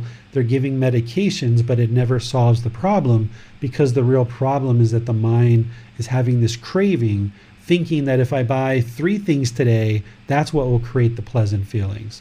But then when you buy the three things and you bring them home over a couple of hours or a couple of days, those pleasant feelings are gone because those pleasant feelings were based on this impermanent condition of purchasing these two or three things. And now, when those pleasant feelings fade, now the person has to go buy three or four things.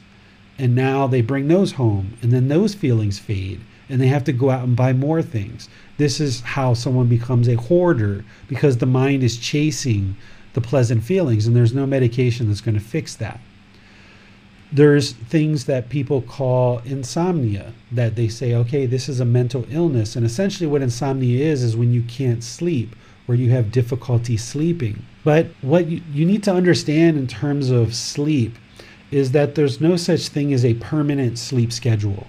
You can't fall asleep at the same time every night and wake up at the same time every night and get the same exact number of hours of sleep every day. That would be permanence some days you're going to fall asleep earlier. Some days you're going to fall asleep later. Some days you're going to fall asleep and you're going to wake up in the middle of the night. And then you're going to have difficulty going back to sleep. Some days you're going to wake up in the middle of the night and be able to fall back to sleep pretty easily. This is all impermanence. The mind can't permanently go to sleep and stay asleep and then wake up. It can't do that because that would be permanence. But if the mind is craving for sleep and wanting to have a certain sleep pattern and it expects that there should be a permanent fixed sleep schedule. Well, when the mind doesn't do that because of impermanence, now you're going to think that you're mentally ill, that you're experiencing insomnia, and you need pills in order to get you to sleep. But then you take those pills and you fall into sleep, and now you wake up, and now the mind's groggy, it's sleepy, it's still experiencing the effects of that sleep medication. So now you take caffeine in order to pick the mind up and make it excited and make it awake. And now, because you had caffeine during the day, you have trouble sleeping at night. And now you have to take medication to sleep at night.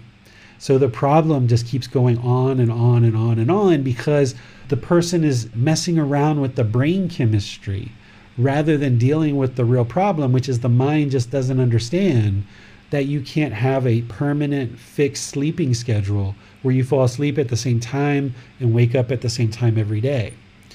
In addition to that, as somebody starts to awaken the mind towards enlightenment, you're going to notice that you need less and less sleep. So if you've been meditating if you've been learning these teachings, if you've been practicing these teachings for six months, a year, two years, and you're noticing that you don't need as much sleep, that you're falling asleep later and later, or you're waking up earlier and earlier, this is completely normal for a mind that is awakening, that you're going to need less and less sleep. But if your mind doesn't understand that, and you start sleeping four hours a day, four hours a day, four hours a day, you're going to think something's wrong but what you've got to look at is you got to look at do I have energy? Do I have the ability to function in the day? Is my mind alert? Am I able to talk with people? Am I able to drive a car? Am I able to go to work and perform at work? Am I able to function in society? Sure, you can function on four hours, on six hours of sleep. Maybe some days you sleep eight hours, some days you sleep four, some days you sleep seven, some days you sleep 10. This is impermanence. This is the way that the body and the mind works. But if the mind craves to sleep at the exact same time every day, then it's going to become discontent and think that there's some mental illness. And as you see your sleep schedule start to shrink, where you're no longer sleeping for 8, 10, or 12 hours a day, and you start sleeping for a solid six or four or maybe sometimes two hours, and sometimes six, and sometimes four, and sometimes seven. And you start noticing this. This is completely normal when you start training the mind and the mind starts awakening. I have some others to talk about here too, but I see there's a hand up, so I'd like to just give you a chance to ask any questions that have come in since we've been talking about these. So I'll see what questions you guys have in Facebook, YouTube, or Zoom. You can just raise your hand electronically or put your comment into Facebook, YouTube, or Zoom, and our moderators will see that and get your question asked during the class. Sure, let's go to Miranda. So the first question, uh, having been diagnosed with ADHD when I was uh, 16 years old, the choice was made to not take medication for that, but instead to learn behavioral and lifestyle habits to help with those symptoms. Um, it's been observed, though, that those were merely coping mechanisms and didn't cure or really deal with the root of the issue, which I understand now is lack of right concentration. It's also been realized that meditation has lessened or solved a lot of those symptoms because of it cultivating right concentration um, are there any other practices in Buddhism to further cultivate right concentration, or will meditation and effort continue to gradually improve those symptoms in the mind? Yeah, the more that you train the mind and continue on the path, clearing out craving, desire, attachment from the mind, the mind will become more concentrated. So it's not the meditation itself that is actually creating the concentration. We need that to be there in order to create the concentration, but it's actually the elimination of craving, desire, attachment that creates the concentration because as long as the mind is carrying around craving, desire, attachment, it's going to want this and it's going to want this and it's going to look here and it's going to look there and it can't be focused here and concentrated.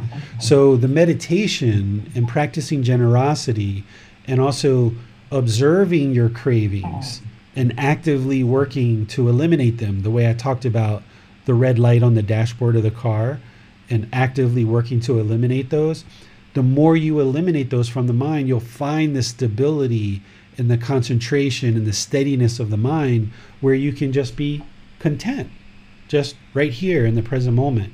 And the mind doesn't want to be over here or over there or over here because that's what's happening. This label of ADHD or ADD essentially what it is is is just a person whose mind is lacking concentration. Their mind is having craving, desire, attachment to be over here and over there and over here and over there. It can't just reside in the present moment. So the more that you train the mind to be in the middle and doing all the teachings of the Buddhas, that the mind will eliminate this craving, desire, attachment and be more content and stable in the present moment. And that's when the concentration will come through more and more. Okay, so if I understand correctly, it's not just simply meditation, it's also practicing every part of the Noble Eightfold Path that will continue to decrease the symptoms of that and cultivate better concentration, getting to right concentration. Exactly. It's the whole Eightfold Path. Because, for example, like, let's just say somebody wasn't practicing right speech. Let's say they interrupted people, they spoke lies, they were harsh, they spoke unbeneficially, unpurposefully, they had a mind of hate, they were blameful. Let's say they weren't practicing right action. Let's say they were killing beings, they were stealing, they were having sexual misconduct. All of this is weighing on the mind as you go through life that all these things are weighing on the mind, all this harm that's being put out into the world the mind is aware that it's doing this and it becomes very muddled and the mind kind of implodes on itself. And when you're in a situation where you need concentration, the mind's over here worried about this, that, or the other thing, or it's fearful about this, that, or the other thing. And by training the mind on the entire Eightfold Path to have that wisdom, moral conduct, and mental discipline, the concentration comes in because you don't have to worry about what you said to person A or person B or person C because you never lie. You always tell the truth. And you don't ever have to worry about if you told the truth or not. And if you're not having sexual misconduct, you don't have to worry about if your partner is going to catch you or not. Uh, if you're not killing and you're not stealing, you don't have to worry about the police or the law or people coming to harm you. The mind can be very fearful when it's doing these things. So when you eradicate the unwholesome conduct, then the mind can be at ease because you know you're not causing harm to others. So the mind can be at ease. And that comes through the wisdom. And then as you work on your mental discipline throughout the rest of the full path, then the mind comes into more clarity. And that's where the concentration becomes more and more profound. But you need to develop that over two, three, four years and then continue to develop it your whole life. Even when the mind is enlightened, no longer experiencing discontentedness, with continued meditation and continued training, the mind is actually going to become more enlightened. So when we talk about that fourth stage of enlightenment as an arahant and being enlightenment, okay, so let's just say somebody eliminates discontentedness for two or three years, and we could consider this person enlightened. Well, as they continue to practice, their mind actually becomes more and more and more enlightened, even though there's no more stages beyond the fourth stage of enlightenment, the mind just becomes more and more wise, more and more awake, more and more concentrated. So, this is why if you never convince yourself you're enlightened, even though you know you've eradicated discontentedness, that the mind will actually continue to evolve and continue to ascend to higher and higher degrees of enlightenment or higher and higher degrees of concentration. As we talk about the labels, David. Mm-hmm. Would you say that there's a particular danger in labeling and conceptualizing these mental phenomena simply because they can empower that phenomenon and lead to greater harm than simply the emotions or thoughts would have on their own? Yeah, because see what happens here is, you know, patients like me, I go in to see a doctor. This person is someone that we respect, we're all taught to respect. They hold a position of authority, they're wearing a white jacket, they've got all these degrees all over their wall, they've got nurses and this beautiful office and everything else. And this person tells you your brain is defective and you've got these mental illness and there's this label assigned to this individual and now there's this course of treatment of medications that you're going to take for the rest of your life. This can be really damaging to any being. I was 20 when this happened to me.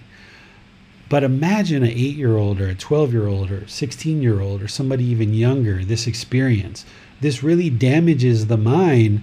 Now the mind adopts this label and kind of wears this label, and that almost becomes part of the self identity and the self image to the point where some people, when they hear me teaching this, they get utterly angry. They get mad because they identify with being bipolar or they identify with being ADHD or ADD, and that's part of their identity of who they are, and they don't want to let that go.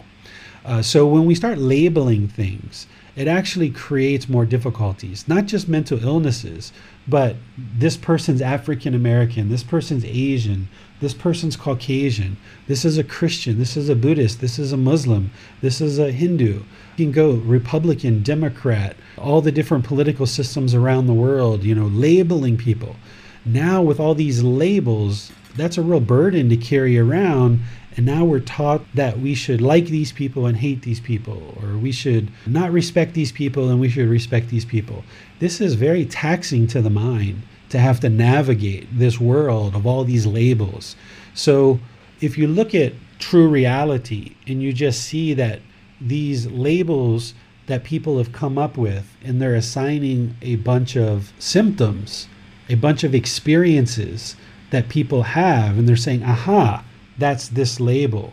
If you get rid of the label and you just look at the underlying symptoms, I can explain to you how you can resolve all of these symptoms that are being labeled as a mental illness. I can explain how to resolve all of these through the path to enlightenment, the Eightfold Path. There's no mental illness that I've seen yet that I can say that would not be able to be resolved through the Buddhist teachings, except for maybe something like dementia, where there's been physical changes to the brain and that person's mind is now in a condition that they can't even take in maybe information and retain it. But if somebody trains in these teachings earlier in life, an enlightened being is never going to experience dementia, for example, because the structures of the brain are never going to get into that condition. So, any of these things that we're being told are mental illnesses it's stress, it's anxiety, it's sadness, it's frustration, it's irritation, it's anger, it's a craving for looking beautiful, it's a longing for the future and anticipating some future outcome, it's holding on to past experiences like PTSD holding on to past traumatic events. It's wanting your sleep schedule to be a certain way. It's craving material possessions. It's craving sex. It's craving excitement and pleasant feelings. All of these things can be eradicated from the mind through the path to enlightenment when you gain the wisdom to understand what's really causing these. And we can get rid of all these labels and just look at well, what's the real condition of the mind? Let's resolve this. Even something like schizophrenia or multiple personality disorder. I've worked with people like this that are hearing voices. And these voices are essentially communication from other realms heavenly realm, and the afflicted spirit realm, and the hell realm. And people who are labeled as schizophrenic, their mind is somewhat awake and they're able to hear voices from these other realms. Or a multiple personality disorder. People are observing their past lives and they're seeing when they were a child in a past life or other existences and they're re- recalling those memories. But if you've been told that you only have one life and that's all you have, when you start hearing these voices and you start observing past lives, this can shake you up because you think you're crazy because you hear these things and you see things that other people don't see.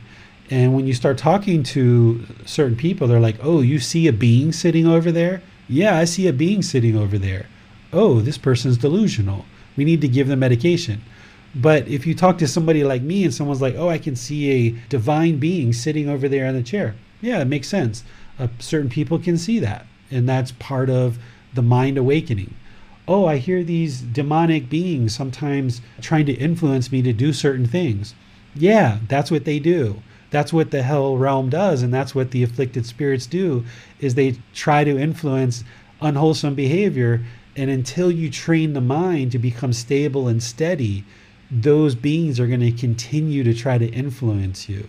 And it's as you progress on this path, developing stability of mind, that those voices actually go away. But taking medication isn't going to get rid of those voices.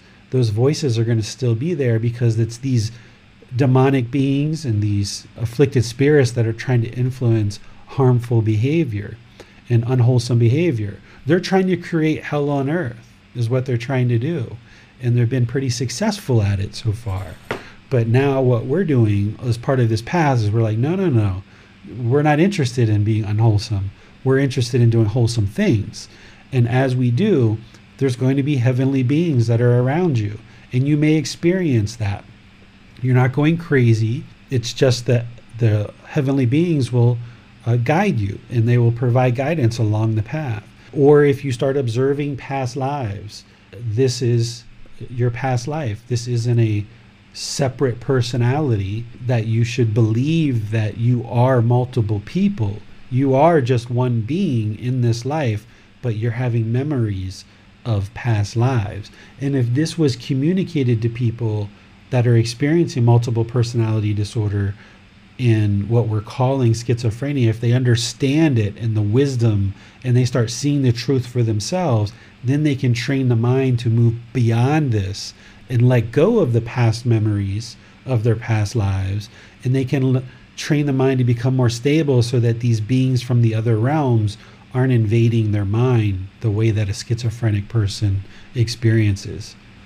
It does seem that there's a tendency to incorporate these labels into ourselves until they become, or we imagine them to be a solid part of ourselves and we cling to them. And it can oftentimes be a crutch and we feel disempowered, whereas it seems that the teachings are all about actually empowering us instead. Yes, that's what the Buddhist teachings are doing because what the, the mind of modern society is doing is we have this kind of ego, right? We have this pride, this arrogance, thinking that anything that's gone on in the past isn't as good as what we're doing now. Because in the past, they rubbed sticks together to light fire. And psh, they must be they must have been so stupid, right? No, they weren't stupid. It was just that's all that existed during that time. They didn't have the modern advances that we have now where we can create fire in an instant. But we wouldn't be able to create fire in an instant if somebody didn't rub sticks together however many thousands of years ago. So we're building on that wisdom, we're building on that knowledge as a humanity, and now we're able to create fire instantly. But we look at what they did in the past with this ego and this arrogance, looking down sometimes on civilizations of the past, thinking that what they did was must have been so horrible. And we're so much smarter. This new thing is so much better. So now we're craving instantaneous results. So, oh, I feel stress. I don't like that feeling. Give me a pill. Oh, now I can feel the effects of the pill. Or, oh, I'm having anxiety. Let me take that pill and see if I can get that to go away really quickly, right? In modern society, we want quick results, we want the instant fix. Oftentimes, we're not interested in doing the hard work to train the mind and move beyond these feelings and train the mind to not experience these unwelcome feelings. We actually want an instant fix right now. And that's not the way that the mind works. And when you understand that and you understand that the mind needs gradual training to experience gradual progress on this path, then you understand, aha, this is going to be a two, three, four, five year thing. But as I progress, it's going to be a permanent solution. I'm not going to be relegated to this medication for the rest of my life. I'm not going to be experiencing these side effects for the rest of my life. I'm not going to go around continuing to wander in the world, not knowing how to make decisions and feeling like I'm lost and wandering in this world. I'm going to instead spend the next two, three, four, five years building wisdom of how to make wise decisions and create stability in the mind. And as I do that, that's going to be a permanent solution that truly solves the problem rather than being dependent on this medication and still lacking wisdom and still wandering around in the world, not truly knowing if you're coming or going because your head's spinning from all this medication that we're taking. And perhaps it's worth mentioning that there are entities in society, like pharmaceutical companies, that are, have financial incentive to keep us on that constant treadmill of medication rather than a permanent solution such as enlightenment. Yeah, there's a certain amount of greed that goes into creating these disciplines and keeping them around. You know, it wasn't more than about a hundred years ago that when somebody had any of these symptoms that we're talking about, they were put in straitjackets. They were trucked off to mental hospitals, drilling holes in people's heads, and they were trying to do lobotomies and things like this. Well, when that got to be too gruesome and too ugly, and people weren't really liking that, there wasn't really good PR around that. Then these medications came out, and it was okay, now let's start putting people on medication. So there's a certain amount of greed and an incentive that way, but there's also a massive number of people out there that truly believe what they're doing is helping society. They truly believe because they went to school, they went to biology, they got their bachelor's, their master's, their PhD, their doctorate. They've got all these uh, disciplines in the universities teaching that this stuff is what we need to do in order to help society. But people haven't stepped back and looked at it from afar the way that I shared, and I'm just going to share it again, is that if these mental health disciplines were helping, we would see a decline in mental health cases because, aha, we spotted a problem 20, 30, 40 years ago that people are becoming mentally ill. We've got the solution. It's medication. Let's implement that. So we should start seeing a decline in mental health cases. But that's not what we see. We see a proliferation. If these mental health disciplines are truly working, then the population of people where these mental health disciplines are most vibrant and most widely practiced, we would see that population of people being the most mentally stable people on earth because they're taking these medications, because they're using these mental health disciplines. So their mind should be utterly stable because this mental health discipline is working. But that's not what we see. We actually see it getting worse and worse and worse. So when you look at it from afar and get rid of the belief in what people are telling us and what people are conforming to, and when you look at it from afar and you say, well, what's really happening?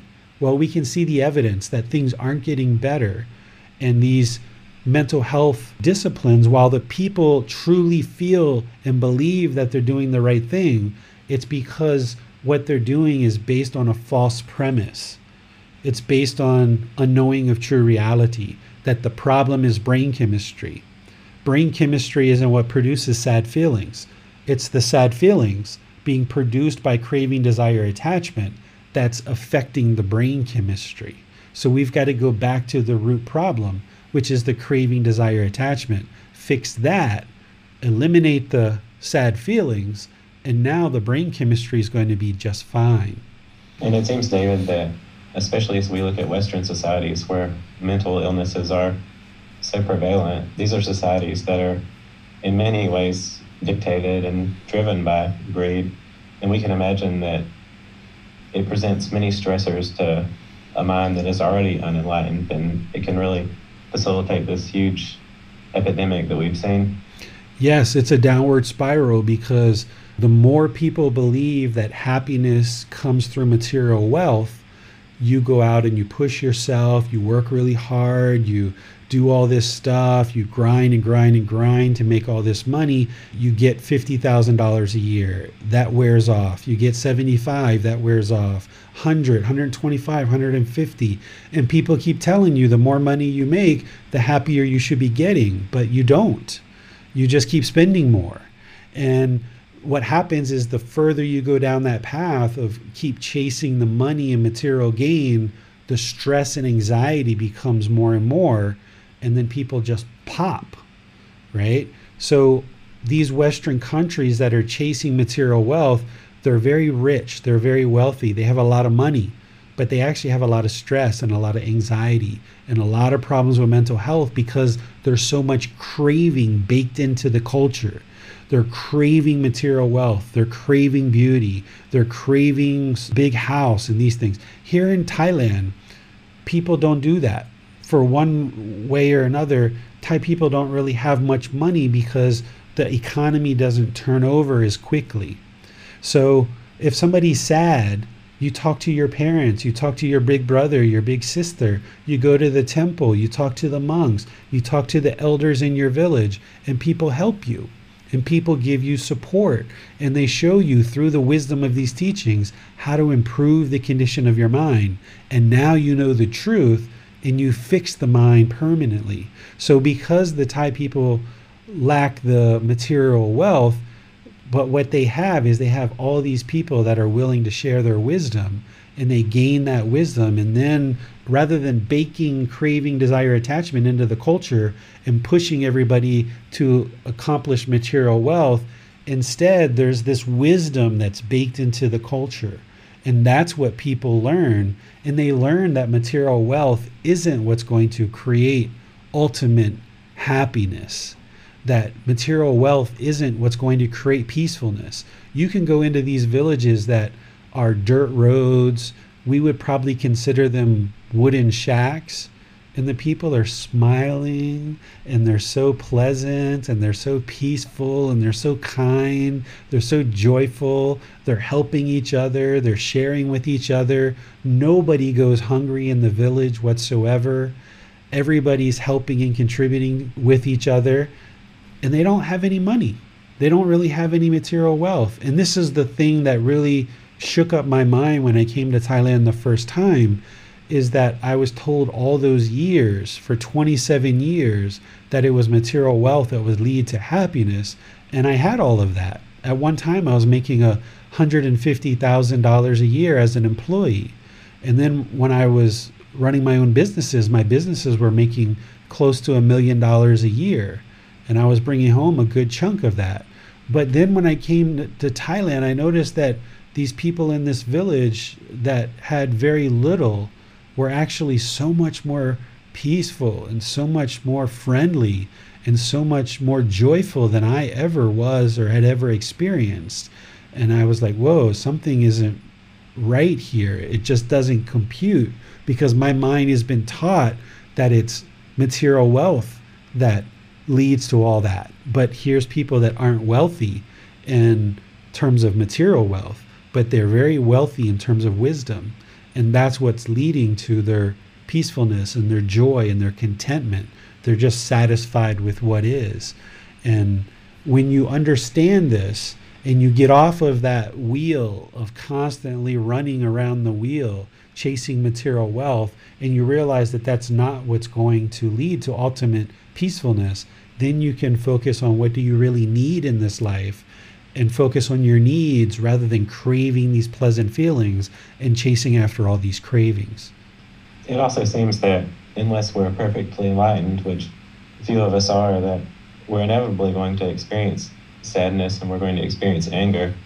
But in the West, there's a certain aversion toward experiencing those. And do you think that just by recognizing impermanence and understanding that we are going to feel sad and that we are going to feel anger until we're enlightened, that we can feel a sense of acceptance and comfort of those things rather than the aversion that seems to be the root of many of these mental illnesses. That's a very wise thing you said. That last part, the, the very first part, we'll talk about that in a second, but the last seven eighths of what you just said is very, very wise because if the mind's been taught that there's this permanent happiness that you should be experiencing, and the way that you get that is through chasing material wealth, when your mind is oscillating and experiencing sadness, you're not going to like that. You're going to want to try to get rid of it. And this is where substance abuse comes in, right? Using cocaine, using heroin, using meth, using LSD or PCP or all these other substances, alcoholism, is the mind experiences these painful feelings. Don't like that. I need this substance. Let me get to the pleasant feelings. And then this is a downward spiral as well. So if you recognize that the mind is going to experience these impermanent feelings of going up and down for a while, all the way up until the mind becomes enlightened, then yeah, that can be really liberating by itself. But rather than these big high swings of excitement and these really deep lows, as you train the mind more and more, that should temper and it should become less and less. You won't experience such highs and such lows it becomes more and more impermanent. It's almost like one of those heart monitors.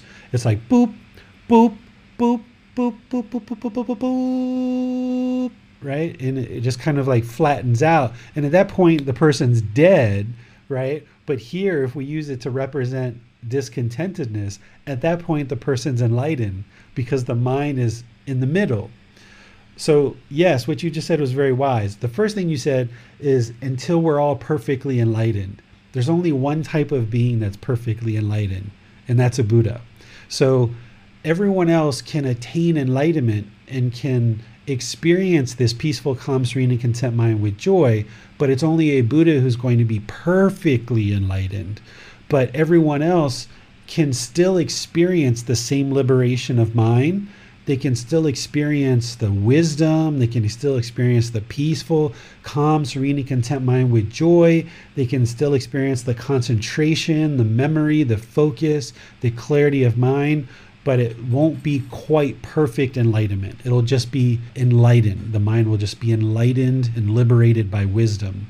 Thank you for that clarification, David. And before we move on, I thought I would ask Renell again if he would like to ask his question live. Sure. Hello.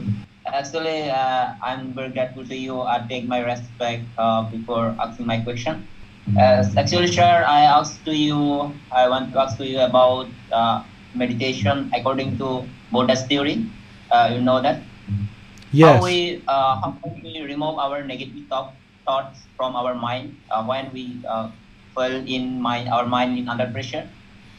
Uh, have sensitive centric, active centric permanently uh, according to Buddha's theory.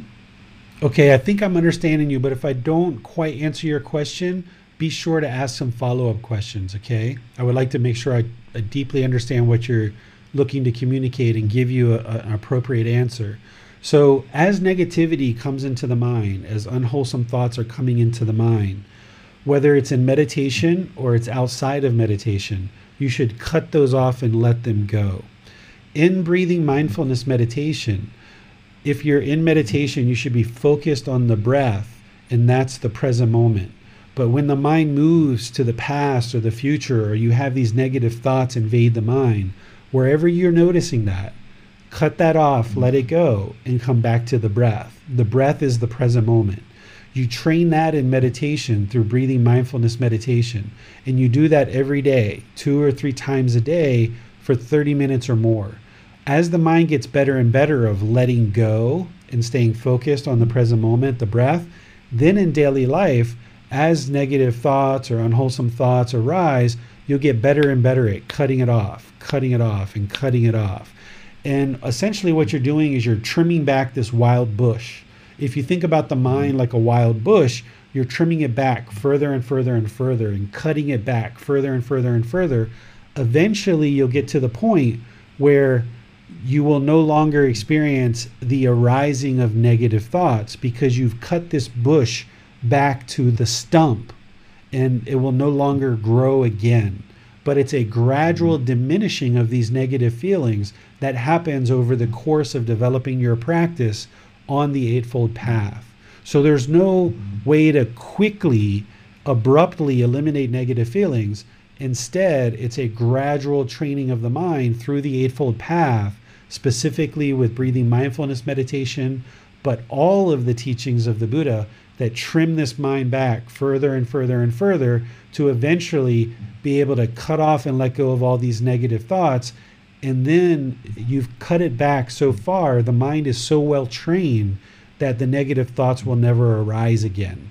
But you're going to still experience some negative thoughts along the way. But as you train, you should notice a gradual diminishing of these thoughts as your mind becomes closer and closer to enlightenment.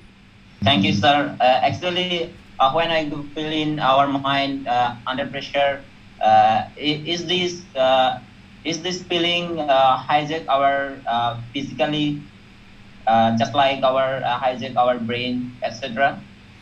The pressure that you're feeling is actually self imposed.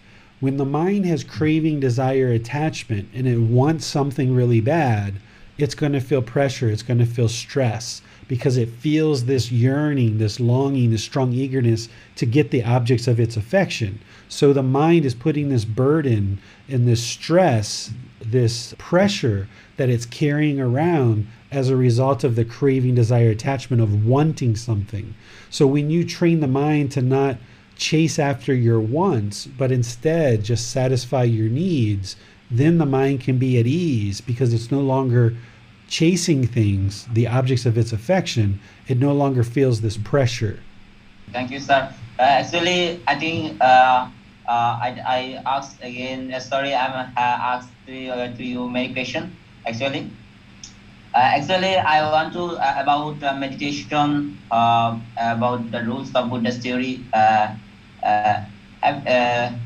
Please tell me about med- meditation um, following the Buddha's theory. uh, just like I think uh, when we uh, feel uh, when we feel under pressure, actually when uh, uh, actually when we quarrel to each other, and then um, normally in our mind has a negative thought and just like craving and etc. So actually when we fall in under pressure and feelings craving just like just like uh, under pressure feeling mind and negative thought. So how many uh, uh, remove or overcome in this situation? Uh, just like in the adult, uh, in the adolescent you know that uh, the young generation uh, is the first main uh, things is that uh, the negative thought come here when uh, they involve a relationship you know that uh, when we involved a relationship to each other and then broke up so in the situation uh, when we manage this uh, this condition uh, by maintaining by uh, according to the meditation rules Yeah, so what you're describing is different situations that are occurring in life that is creating discontentedness in the mind. But the approach to solving the problem, it isn't situational. That you can't solve this situation and this situation and this situation like following a bunch of rules. Instead, you have to step back and understand the bigger picture of what the real problems in the mind are. It's craving, anger, and ignorance, or unknowing of true reality. It's these 10 fetters. And when you understand these problems, then you understand that the solution is actually a comprehensive path of training the mind and developing your life practice. That you can't just solve one situation and another situation. Because when you break up with a boyfriend or girlfriend and the mind feels angry, that problem is the same one when someone dies and you feel sad or when you're trying to get a new job and you don't get it and then you feel frustrated and annoyed it's actually all the same problem so you're not able to solve the problem of the mind through solving the individual situations. What you're doing is you're solving the pollution or the root cause in the mind that's actually creating all these situations. Thank you sir. That's all. I uh, i am grateful to you uh, to uh, give me the some question Yeah, what I recommend is that you download this book. And if you have any challenges reading it, there's a book prior to this where there's an audiobook, and you can use that one because you really need to take in the whole comprehensive approach that the Buddha shares. And that's what you'll be able to learn as you go through these books and take these cla- actually, classes uh, and stuff. Actually, I briefly introduced myself. Uh, I'm from Bangladesh. You know that uh, uh, we are indigenous people here. So uh, my religion is Buddhism. You know that. Uh, in our uh, state, in our uh, district, uh, there have many monasteries, uh, Buddhist monks. You know that. hmm Uh, they they uh, told us about that meditation uh, when uh, it, it is the actually it is a long like a long process uh, in our mind uh, actually uh, when I met a Buddhist monk uh, actually he, uh, he was describing about that uh, when we get feeling negative thought uh, they taught uh, they taught us in uh, uh, they taught they stated about five rules in in as per my ability I am describing.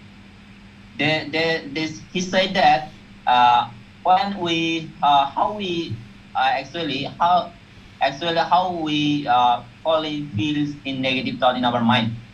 It is the souls and soulless condition. Uh, he described about uh, he was describing uh, about that. Uh, uh, do not bad things. Do not bad things uh, clearance mind and uh, stay peaceful. Uh, etc. Three words called uh, he said me actually he described, but hmm I don't understand about that. When we uh, in our mind uh, actually um, in the our uh, in the generation uh, the young generation at present, you know that uh, I against uh, uh, against said about that. Uh, sorry for that. Actually, in the young generation, uh, when they involve to each other, uh, a relationship, just like we call it love. So after uh, broke up, uh, after broke up, uh, they uh, they did not uh, do not know how to do uh, how it's overcome uh, in this situation uh, properly. So uh, in our country, uh, many incidents happen about that uh, when the, uh, they involved in love to each other and, and, and then broke up. Uh, uh, I think uh, they are uh, actually suicide, suicide, suicide uh, for that. They, they did not overcome. So I am, uh, I'm, uh, you gave you got me uh, this answer properly. Thank you so that. Uh, that's all. Okay.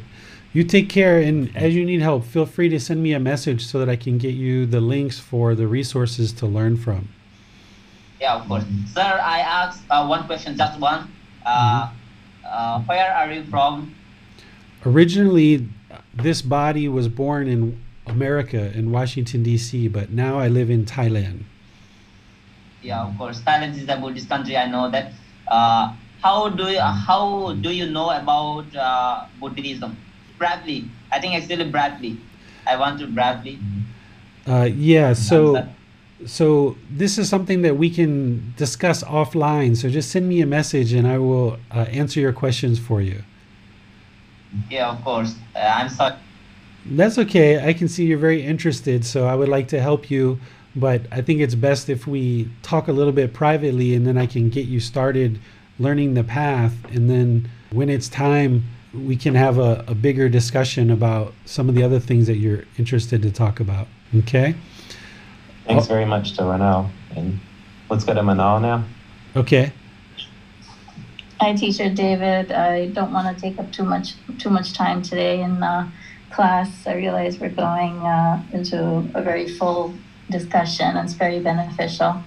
I wanted to ask about your thoughts on what sort of um, ideas uh, surrounding uh, Gautama Buddha's teaching with um, how how is it that um, if you are born and in a family which has um, a history, a genetic history of certain illnesses uh, that could be passed down from one generation to another.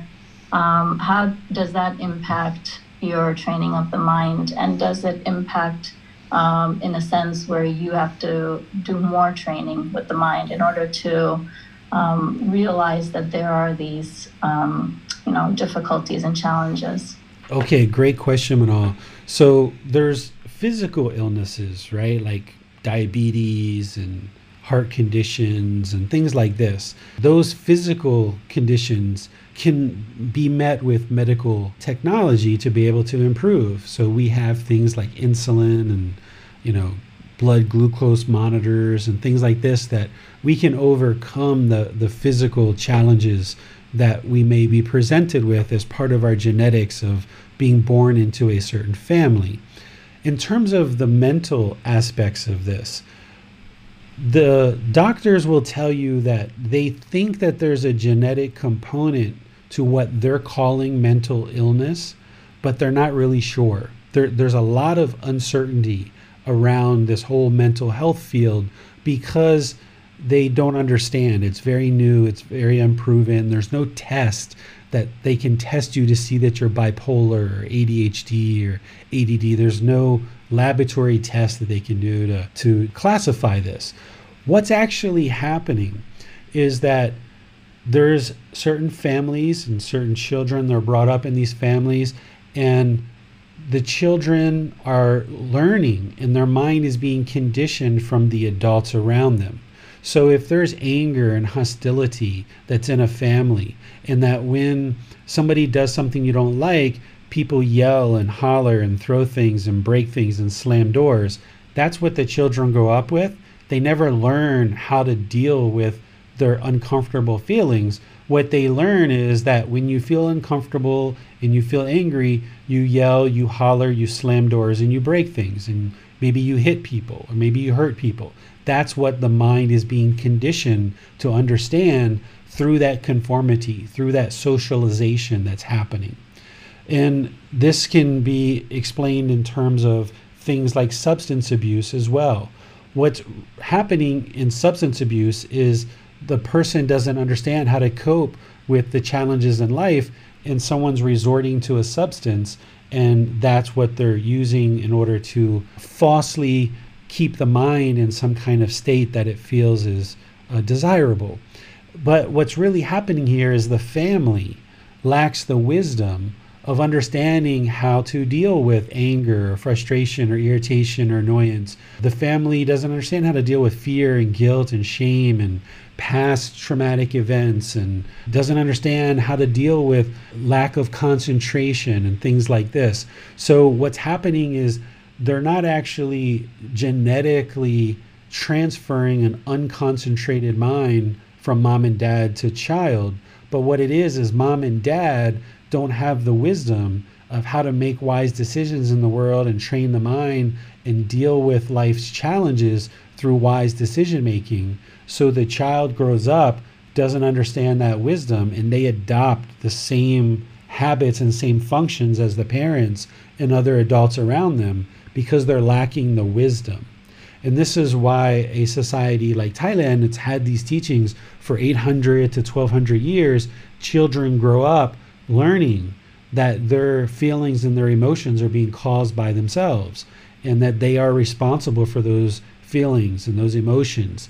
And people train their mind through meditation and all these other teachings in order to move beyond these discontent feelings. And that's why we don't see the same problems here in Thailand that we see in other parts of the world. What's happening is that places like America, the UK, Australia, and other places that are really based in Western culture, a new culture, they're lacking the wisdom because they don't have the elders in a really deep, rich culture like Thailand. Thailand was never colonized by any Western power. So they have this deep respect for elders, they have this deep respect for teachers and people that are sharing wisdom. And that respect and politeness cultivates wisdom in their communities so people understand how to deal with problems and they understand how to deal with the challenges that they face on a day-to-day basis that places like America and others we don't have because we basically cut out the legs from under all the elders. We no longer respect the elders. When people get old, we just put them in uh, senior living homes and kind of tuck them away where they won't bother us so that we can keep making money because that's the way that society is trained in western culture is happiness is all about money so keep making money making money making money. Oh mom and dad are too old to take care of themselves? Well let's use some of our money to put them in a home and kind of tuck them away so that we can keep making money.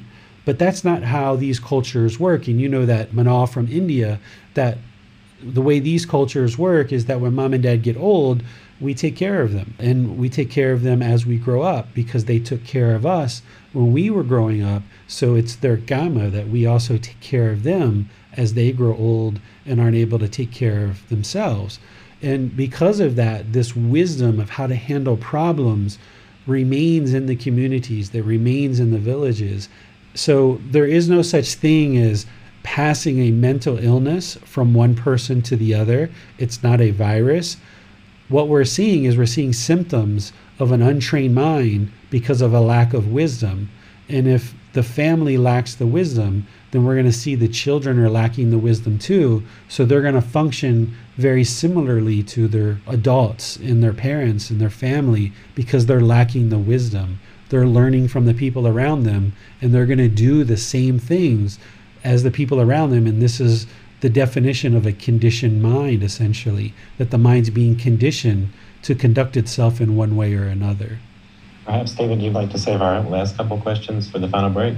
Yeah, you know, I probably won't go into a lot of detail with this last particular slide that I shared, but these are additional things that people say are mental illnesses, and you can see them in chapter 22, and you see them here on the screen. We've touched on a couple of these things. This isn't a complete exhaustive list of what people consider to be mental illnesses, But that list of what people consider to be mental illnesses is growing and growing and growing every day. You know, there's this collection of symptoms that, oh, that's a new mental illness, and oh, that's a new mental illness, and oh, that's a new mental illness. But in reality, what it is, is it's just human beings are lacking wisdom. They aren't training in moral conduct and they're not training in mental discipline. And because of that, we're seeing the unraveling of the human mind and we're labeling that as an illness and we're assigning medications, but the person doesn't necessarily get better. And it's definitely not a permanent solution, even if the medication is helping to a certain degree. So, the way to get to a permanent solution with all of these symptoms that we're experiencing, this suffering, this anguish, these challenges of life, these experiences that we're having that are leading to difficulties in our life, the way that we overcome those is through gaining wisdom, through improving our moral conduct, and training the mind to have more mental discipline. And when we do, any kind of symptom that somebody might refer to as a mental illness will be completely eradicated from the mind, and you'll see that it's a complete delusion that there is no such thing as these particular illnesses. There's symptoms, there's suffering, there's anguish, there's experiences that people are having that are uncomfortable, that are unwelcome, that are unsatisfying, that feels very miserable, that creates sorrow and grief and despair in the mind. But those things aren't a illness the way that we think of diabetes or heart disease or other things. These are just a mind that's lacking wisdom, lacking mental discipline, and also lacking moral conduct in some cases. And therefore, when we improve that, then we see the improvement of the condition of the mind, we see the improvement of the condition of the person's life, and they can enjoy a wonderful life of making wise decisions with a stable and steady mind rather than thinking that there's something defective about their brain. Okay, David. We have a question on Facebook. Wynn would like to know Could you please advise which chapter in your book mentions how to apply the Buddha's teachings to communication in the office? I would suggest looking at chapter 5, and that's the Eightfold Path, and look at right speech, which is part of the Eightfold Path. But there again, it's a complete life practice that you need to look at in order to fully comprehensively understand the full path and develop your life practice. But in terms of speech and communication, chapter 5, right speech, is where you would like to look. Let's go to Miranda now. That was quick. Well, I see on the screen there uh, PTSD. Um, it's unclear how we should deal with symptoms from that that are sort of masking the real issue. For example, I was diagnosed with uh, complex PTSD after leaving an abusive relationship, but the symptoms of that manifest really as anxiety and OCD type behaviors, um, and used to be uh, what they call social anxiety disorder, pretty severe. That one I worked through. Um, but when dealing with the other symptoms, should we focus on those symptoms like focus on eliminating fear with anxiety um, and eliminating that craving for perfection with the OCD?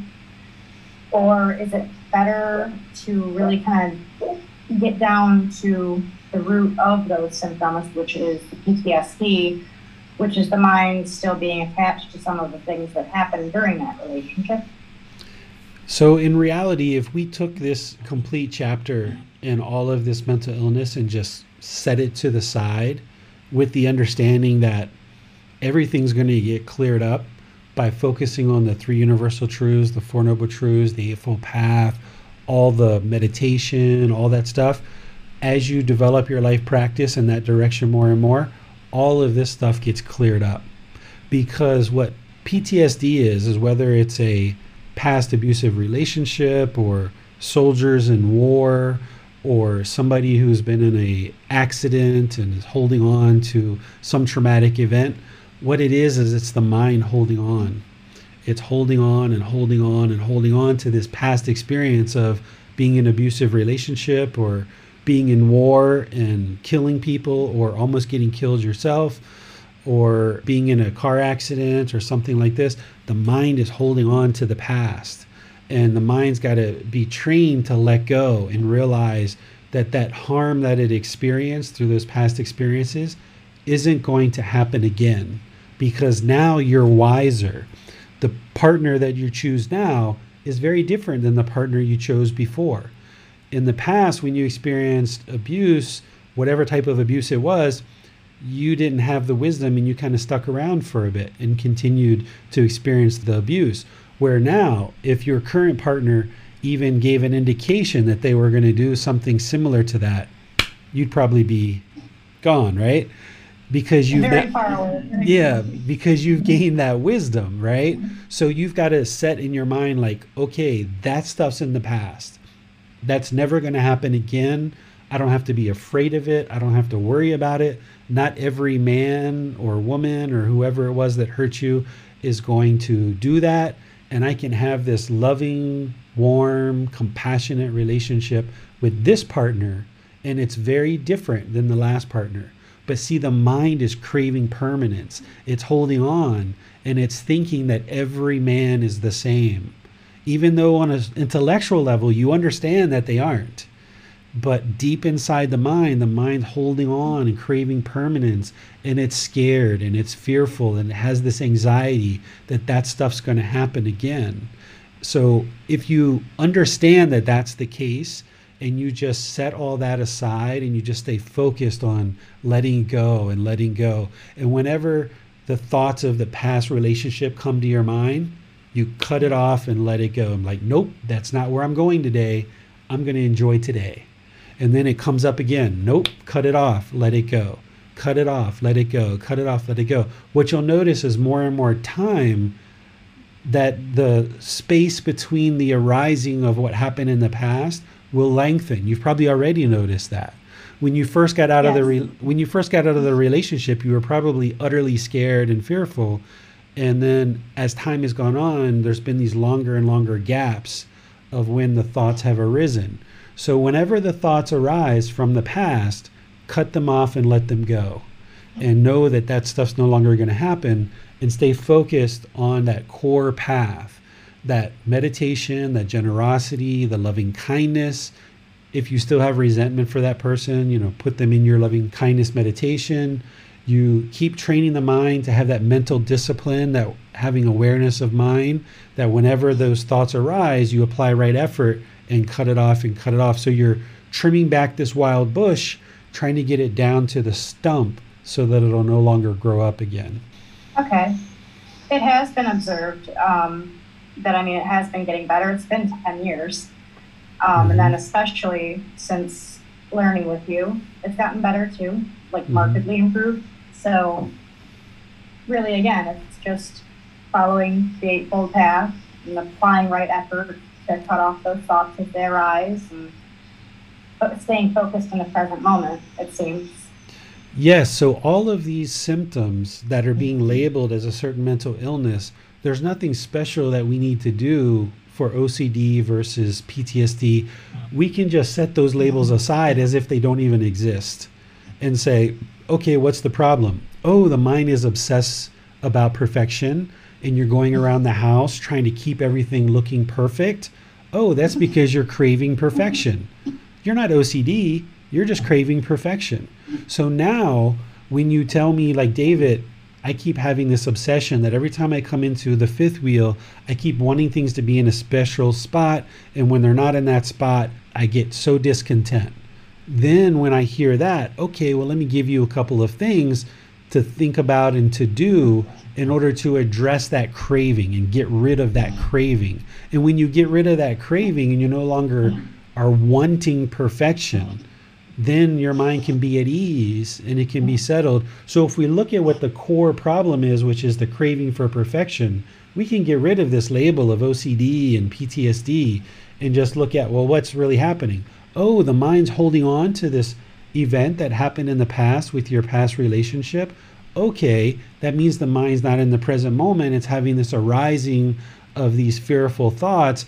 Let's train the mind to be more in the present moment And forget about this label of PTSD. Let's just train the mind to get rid of holding on to the past thoughts and be in the present moment. And that's where the mind becomes liberated from those uncomfortable, unwelcome thoughts. Okay, I understand. Thank you, sir. You're welcome. I have one quick question to perhaps close this out, David. Sure. I wanted to point out a sentence in the book. You said, while the suffering and anguish of mental illness is real, the reason for why humans are having unwelcome emotions is not real. It seems as though that most of us probably know people who are going through this very real suffering and knowing that it's real, it seems that the first thing that we can do is have compassion for those people.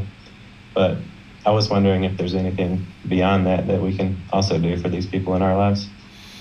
Yeah, compassion, loving kindness is a really wonderful place to start. That's never a, a unwise decision. That's a, a very wise decision to start with that.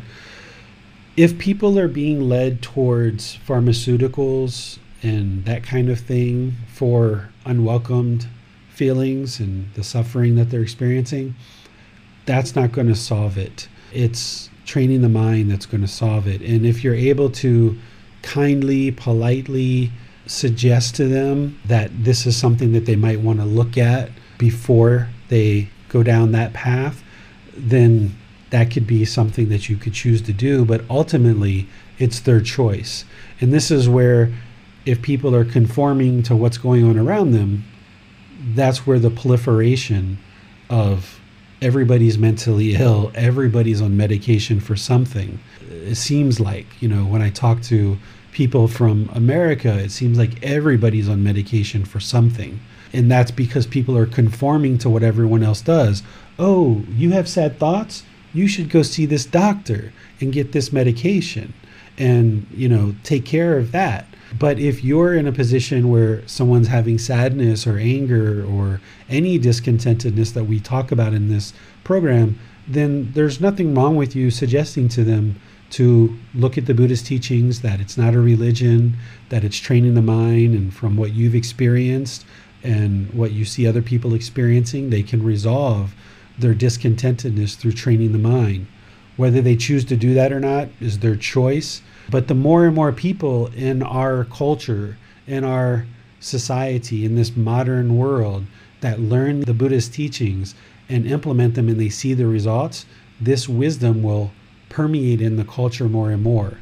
At one time, there was no Buddhism in places like Thailand and Sri Lanka or Bangladesh. Uh, I think that gentleman was from. At one time, there was no Buddhist teachings. Those teachings gradually moved into those populations of people and those cultures.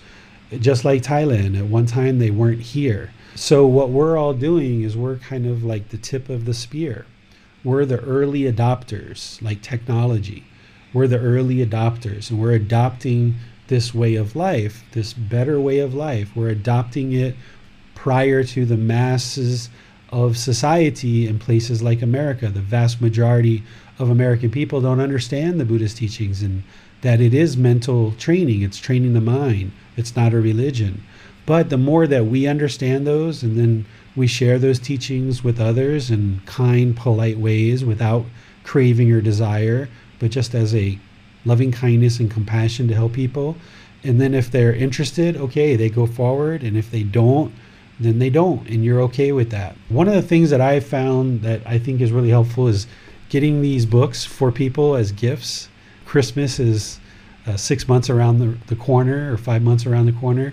If I lived in America and I had a lot of people around me that aren't into the Buddhist teachings, or if I lived anywhere and I didn't have people around me that were into the Buddhist teachings, I would be giving everybody a gift of these books because the more people that are learning and practicing these teachings around you, the better their life's going to get and the more peaceful your life's going to get because they're going to be more peaceful you still need to work on your own liberation, your own liberation of mind, and not crave for other people to learn these teachings.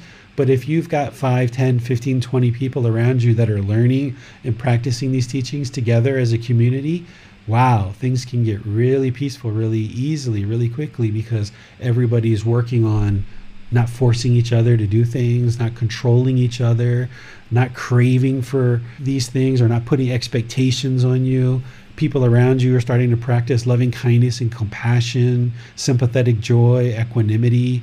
People are starting to practice right speech and right action and right intention. It's like, oh, wow, this is a really peaceful place to exist. You can still attain enlightenment without people around you learning and practicing these teachings. But the more that people are learning and practicing around you, it'll just make things that much better for you. So I always suggest people to get these books for people as a gift. That sounds like great advice, David, and thank you for guiding us through what can be a challenging topic today.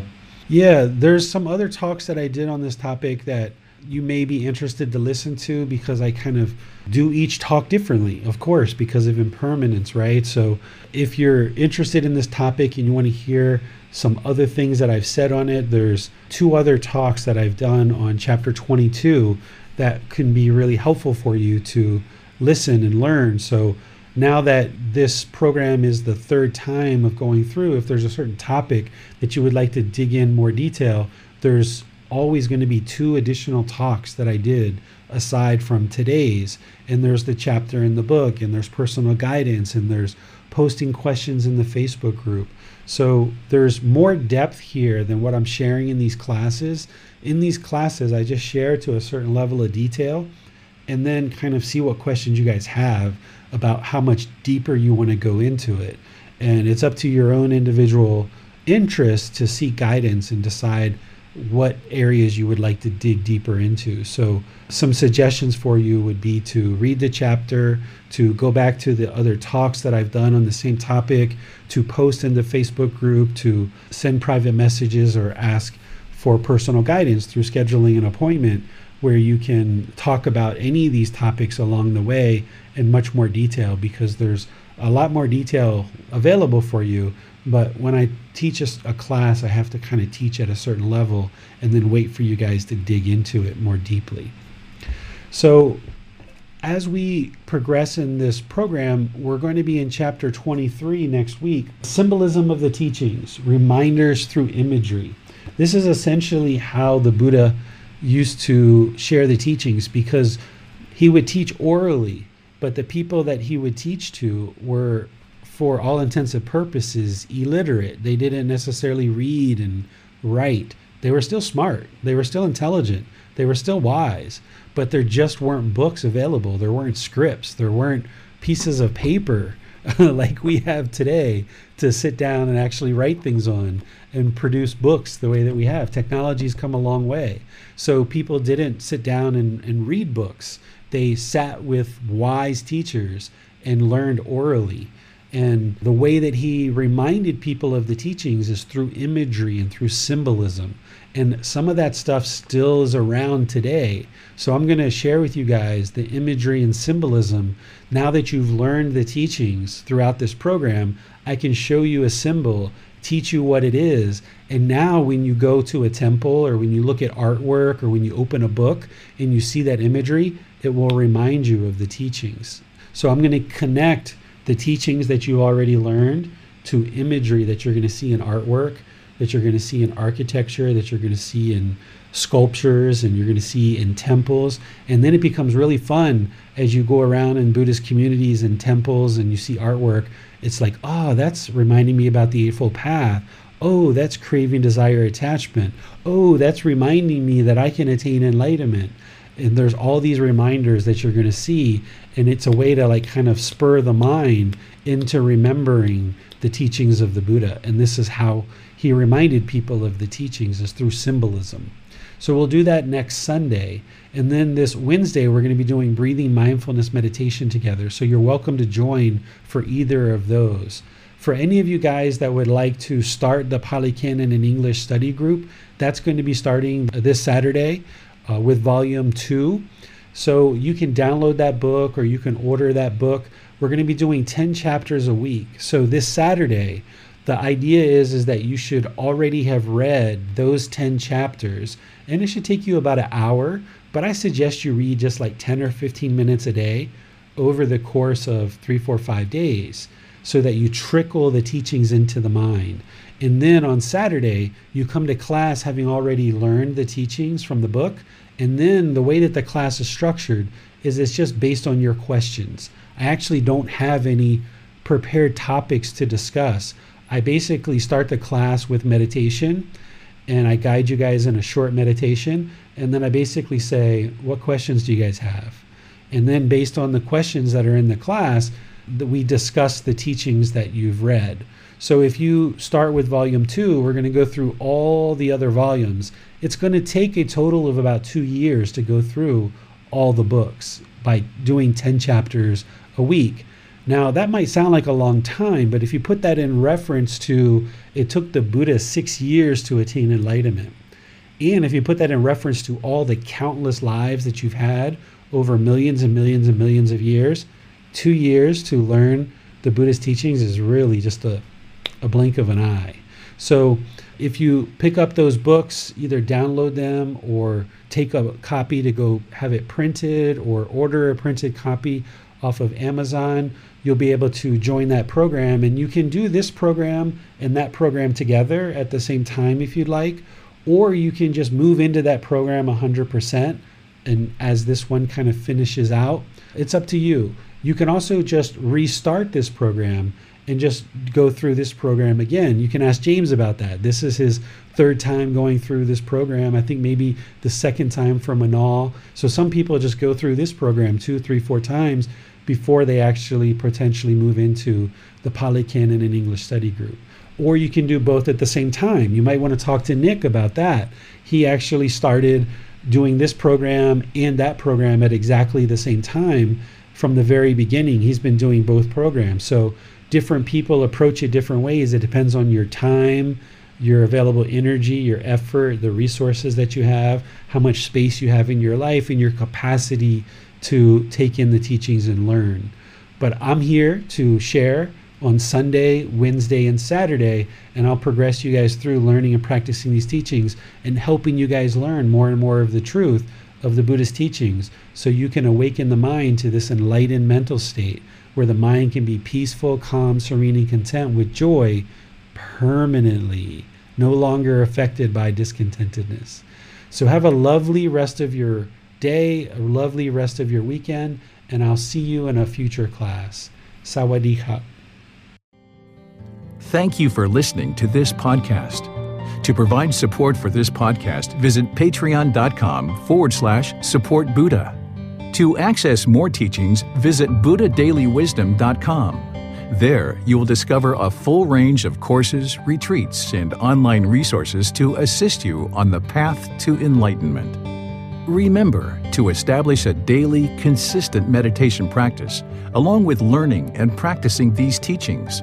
A well developed meditation practice is the foundation in which to train the mind to attain enlightenment.